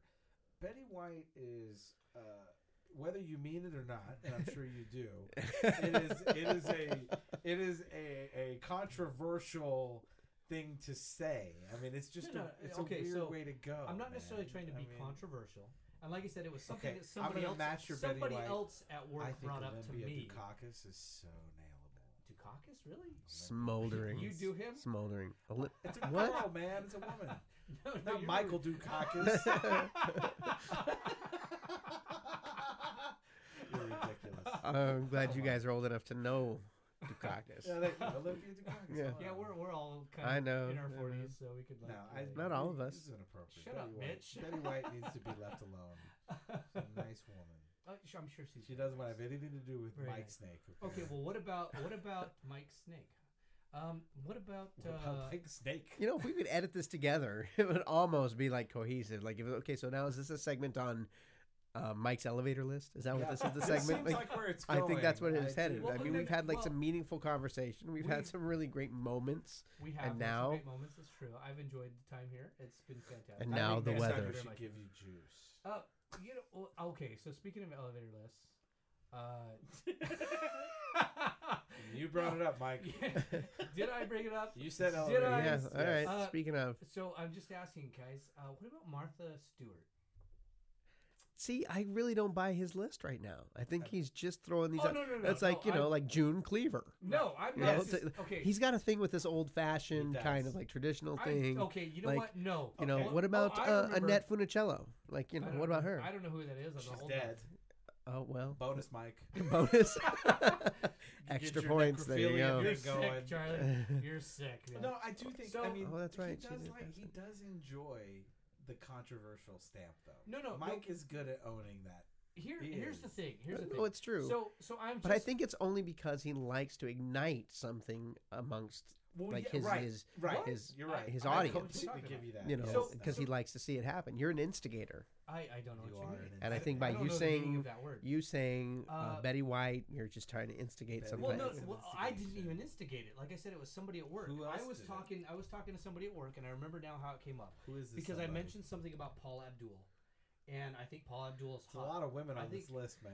Okay, there are the straight up women- video when I was in Oh my God, that seventh was- grade, no, sixth no, grade, you know seventh what grade. for Mike was the That was uh, freshman opposites year. attract video. No, Oh, really? it That? was In, No, in, the- in well, that video, Mike because is there was the a I was all cartoon. the cat. Mike is the cat. I am the cat. So it's cartoon and bestiality. So it's like Uh, really no, no, bizarro. no. Wow, see, now way to we're take it getting to a into weird the head. place. I'm just saying, like that's what. There's Of a- course, that's there's what a caught your line- attention. There's a line, Mitch. You don't cry, and you just jumped over it with both. There's no line here in the red room. In the red room, there are no lines. Okay, okay, Betty so, White. so what I Okay, was so let's saying hear was- it, Betty White. So what happened was I was talking to somebody at work Thank and I happened to mention Paul Paula Abdul was on my elevator list, and they're like, they, they For asked those me. who don't know, could you define elevator list, please? So we know Yes, Yeah, what okay, we're okay, talking sure. about. An elevator list is uh, a list of people that you are allowed to have sex with if you're ever stuck on an elevator Oh, with the person on oh. your list. And you get a You get a pass free from your pass significant from your other. significant other. Yes, that's true. Um, so Paula Abdul is on my elevator list, and I mentioned this to somebody at work, and they asked me, they're like, "Well, that's isn't she too old?" And I'm like, "No, she's still gorgeous." So she's, they're like, "Yeah, but she's batshit crazy." I'm like, "I don't care." Did you say, yeah, I'm still did- 10 years older than her? Uh, No, go on. okay. So it was at that point that this other person that I was talking to uh, said, "Well, what about Betty White?" and I'm like, I had to. I actually stopped and I thought about it for a little bit. I'm like, you know what? I would. You do know what? Betty White. Mike Mike looked Yeah. dead in his eye and went, I like the way you think. Actually, okay. Look just- straight at that person. Just like, for clarity, just for clarity, it was two women at work that I was talking to. really? Oh, Yeah. that's that's Um, surprising, Mike. that's I cute. No, it would is. not have Surprising that I predicted talk to women Yeah, or what? No, that's shocking. Yeah, that part. yes, yes. Um, No, so, that they would talk to you. I agree. Yes, concur with that, that sentiment. Yes. I hate you both right now. Um, So I was talking about nailing Betty White with the two women I work with. It was nothing. It was like an average Wednesday. no, it was just- you that's right. You know what? As one does. I'm like, you know what we called that? We called that. We called that Wednesday. Okay, so uh, So I was saying, that's right. Um, no, there are other women on my elevator list, not just like. Right. Not a shot. well, how long is this Not elevator shocking. list? I mean, are you like, it's like I mean, is it a four? How four- big is the building, Mike? Is it is it a hundred story building? Oh, building? this building goes or is it all like the a way. ten story This building? building goes all the way up. Oh, so We'll you're just in a say that. skyscraper. Yeah, we're talking skyscraper. Okay. So, I mean, c- you don't have to limit yourself on an elevator list. Why would you do that? Hmm.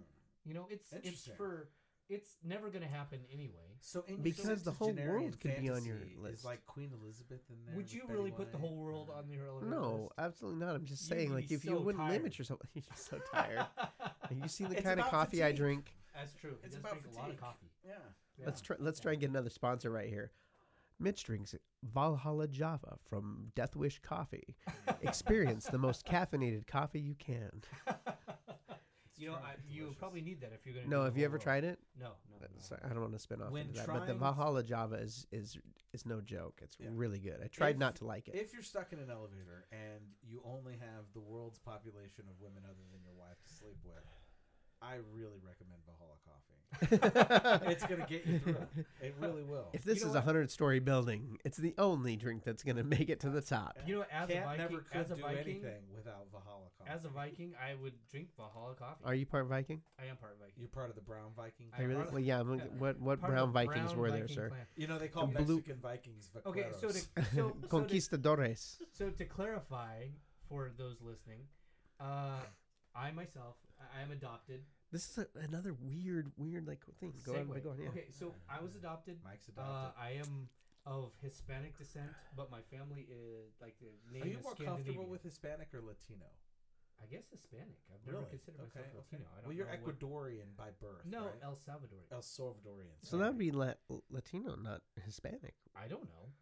No, I'm just saying. I, I know you don't know, Man, but you really I mean, don't I mean, know I who just you are, don't- Mike. I'm really white on the inside. You don't know who you are. It's true. I don't. True. But you do realize, Charlie, that Mitch is also adopted. did you know that? I did not know that. You didn't know Also that? adopted, also, Also- raised by a Mormon family Interesting. in a small white mountain town. Yeah, Was- very do you true. think that was What like the a thing? I mean, you think John Smith was like adopt Mexicans? It's- Adopt for- brown actually, kids. it's let me correct you. There, it's Joseph Smith. I'm sorry, Joseph. Smith. I, I am. Uh, for the, for John the Smith was record, the one that was doing Pocahontas. I am Come on. not a Mormon.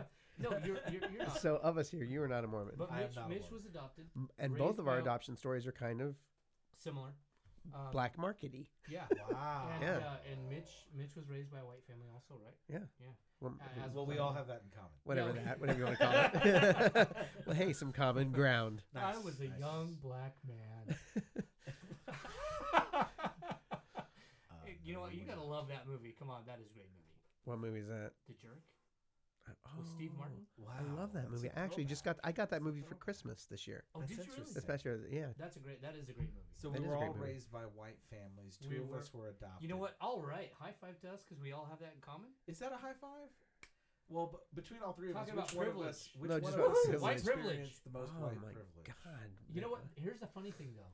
So earlier we were talking about privilege. Do you need right? to call Amanda a, a Lyft because I feel we're going to be talking all night. You know, at this rate, we will be talking all night. No, but really, okay. We're So white covering a lot of good ground. white But privilege white because white privilege. So, raised br- r- born brown, born brown, raised but white. with raised white. Yeah. But the funny thing, okay, so the funny thing is, like, my father was, and, and still is, to this day. I'm 40. I'm gonna be 43 my next I birthday. can't How wait till old? you say he's white. he has and still is. was. He White. was. Still, hey, My father that has not changed.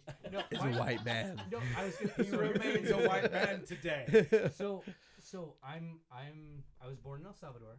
Uh, my father, my father and mother are white. My mother's side of the family is German. My father's side of the family is uh, Norwegian.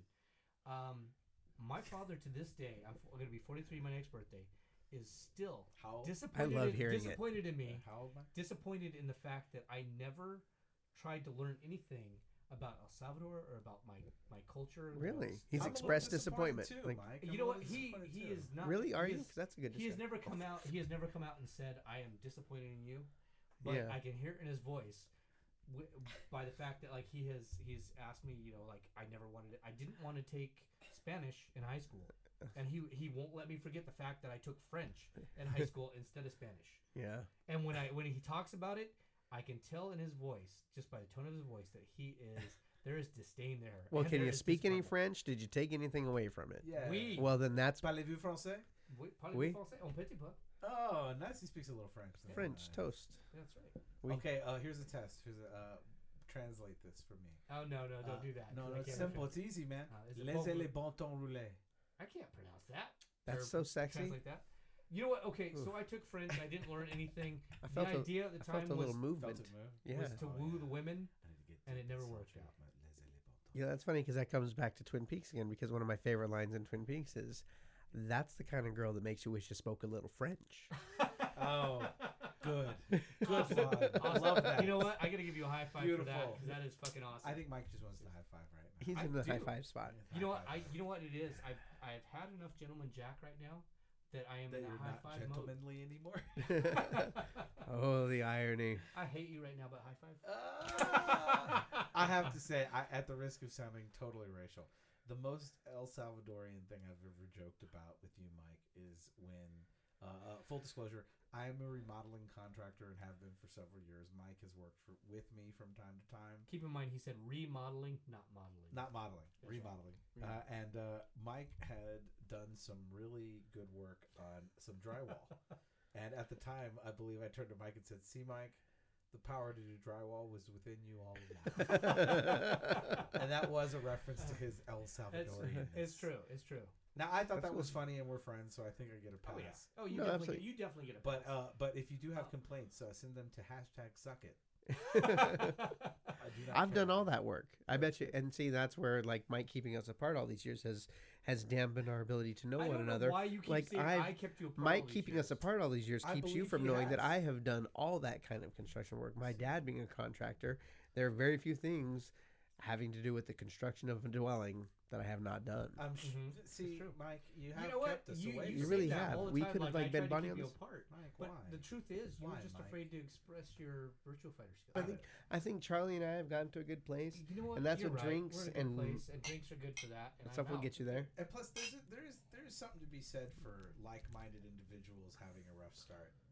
You know, Is there? sometimes- yeah, I Give do. precedent. Do you have like Well, an well, example? I, I Give do me an remember example. it's more common than most people. Do When you remember in be like being in like elementary school or high school, and you didn't get along with somebody, got into a fight with them, and the next thing you know, they're they're, they're your best friend. Yeah, my English teacher. he punched me right in the face. I socked him right Dude, back. she no, it was she. She just socked me right in the gut. Ooh, how, she, she was. uh, She's like, I've had uh, enough of that. How close Oh. were you two?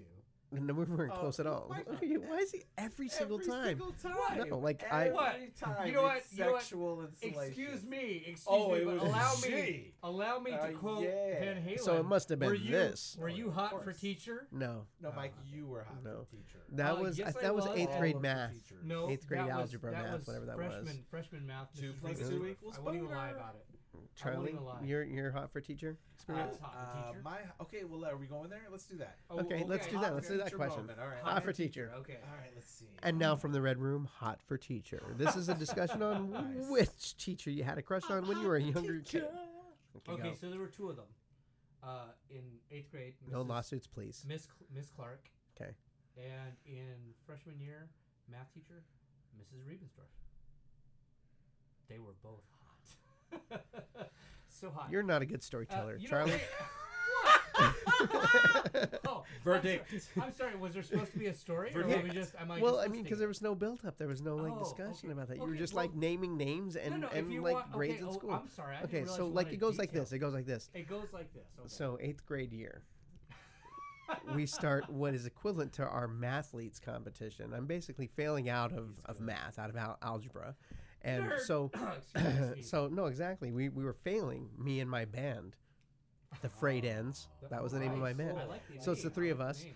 the the frayed ends. And so rather than recruiting the best students, um, our teacher offered extra credit if you would join the mathletes and you could pass because we were we needed the extra credit because we were failing because we were little rock budding rock stars. Wait, Oh, wait. sure, Can I? Can Her I name was just Mrs. ask- Eaton. Can I just ask? Was it the Frayed Ends that played that gig in Snowflake?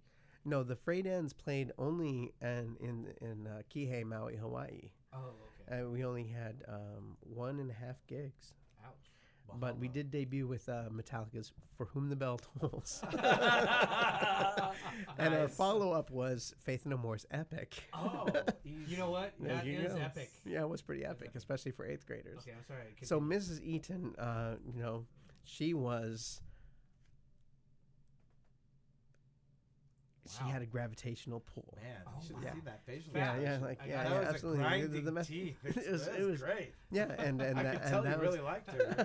Oh, we did, we did, and we were eighth grade, so we had no idea of how to be smooth about it either. Well, of we were just basically there on our on our Yeah, it's hard to be smooth when you have an uncontrollable boner. When that true. you know it's like I have a, a trapper keeper that Right. keeps it hidden, and you're okay. What was your trapper keeping? What was it keeping? It's boner. So that was that was eighth grade, eighth eighth grade, Mrs. Mrs. Eaton. So see, It's an excellent. Not That's just a like story, Mitch. I like your story. and uh, thanks, It gave me setting. I was there with you, Mike. She was blonde with a with like a like a tight bob, Okay. you know, like really like up top, up tight, uh, tight up top, so and like really like dark eyes, dark I'm eyebrows. sorry. Did but you with want that to dyed set blonde. this? I could set it up. Mike, I think I'm gonna disagree with Mitch. You're not a great storyteller. I, I am a pretty good storyteller. No, you actually. actually you're a good No. storyteller. I was just giving you shit for You're that one describing the water. because we were talking about Uh, something that should have had a better story. Right, right. No, I, I, I can see where you're coming. Do you wanna start Yes. again? What, You want another try? when, Can I get a do-over? Who, You want a do-over? Is this like a mulligan? Mike? Well, Is this why, like mulligan? Let me hit. Let me uh, let me pop No, no, no. and click. Go ahead. Click. Edit. Okay. All right, edit. Uh, so when I was in eighth grade, we got a new band teacher. Where? In Snowflake, And where is Snowflake? Snowflake, Arizona. Snowflake, Arizona. And Yes, What, right what is near Belly Button, Arizona, Arizona. like? Is it I've very been to Belly? Button. I bought a spatula there. In Ah. Belly Button. hmm Yeah. where'd you buy a Spatula, spatula? At the- capital of the world. at the in swap Belly meet. Button, Arizona. hmm You know what? Uh, they probably started the swap meet after I left there because they didn't do swap meet when I was little. Okay. Because all the But, women uh, folk were ready to come There was out. this big hill between Taylor, Arizona, where I lived, and Snowflake, Arizona, where I went to junior high and high I school. see. And at the bottom of the hill, there was a sign that read "Welcome to Belly Button USA." Ah, And when you went past it and looked at the back of the sign, it said "Now leaving Belly Button USA." that's very interesting. Yeah, it's very interesting. So in uh, in eighth grade, uh, as a Snowflake Lobo at Snowflake Junior High, Lobo. Lobo, A Lobo. Lobos. yes, a Lobo. Uh, we had a new band teacher, Mrs. Uh, excuse were in band? Miss, Mister. Miss Clark, Miss Clark, Oh, you were in band. in band. Yes, I was, What'd you you were play? in band. I was in band. I What played, instrument did you play? I play? played the trumpet. Oh, I thought you were going to say the skin flute. I, was I about played to trumpet too. Look, No, there's you another played- one of those. Oh, Yeah, I did. I played trumpet too. You Mormon Mexican adopted I- trumpet player. We have a club. You know the Shorty Club. He's, Listen. he's not Mexican. He's Hawaiian. I'm sorry. I'm not Hawaiian. I thought you were Hawaiian. No, I'm some type of Indian. I'm sure. Oh. Getting You to don't know even you. know. Getting to know you. Okay, go on. So yeah, you're you're playing the trumpet for Mrs. I'm Murmughini, playing. I'm playing the trumpet for Miss Clark. Miss Nice. Clark. Miss Clark, and it was actually her first year teaching, Wow.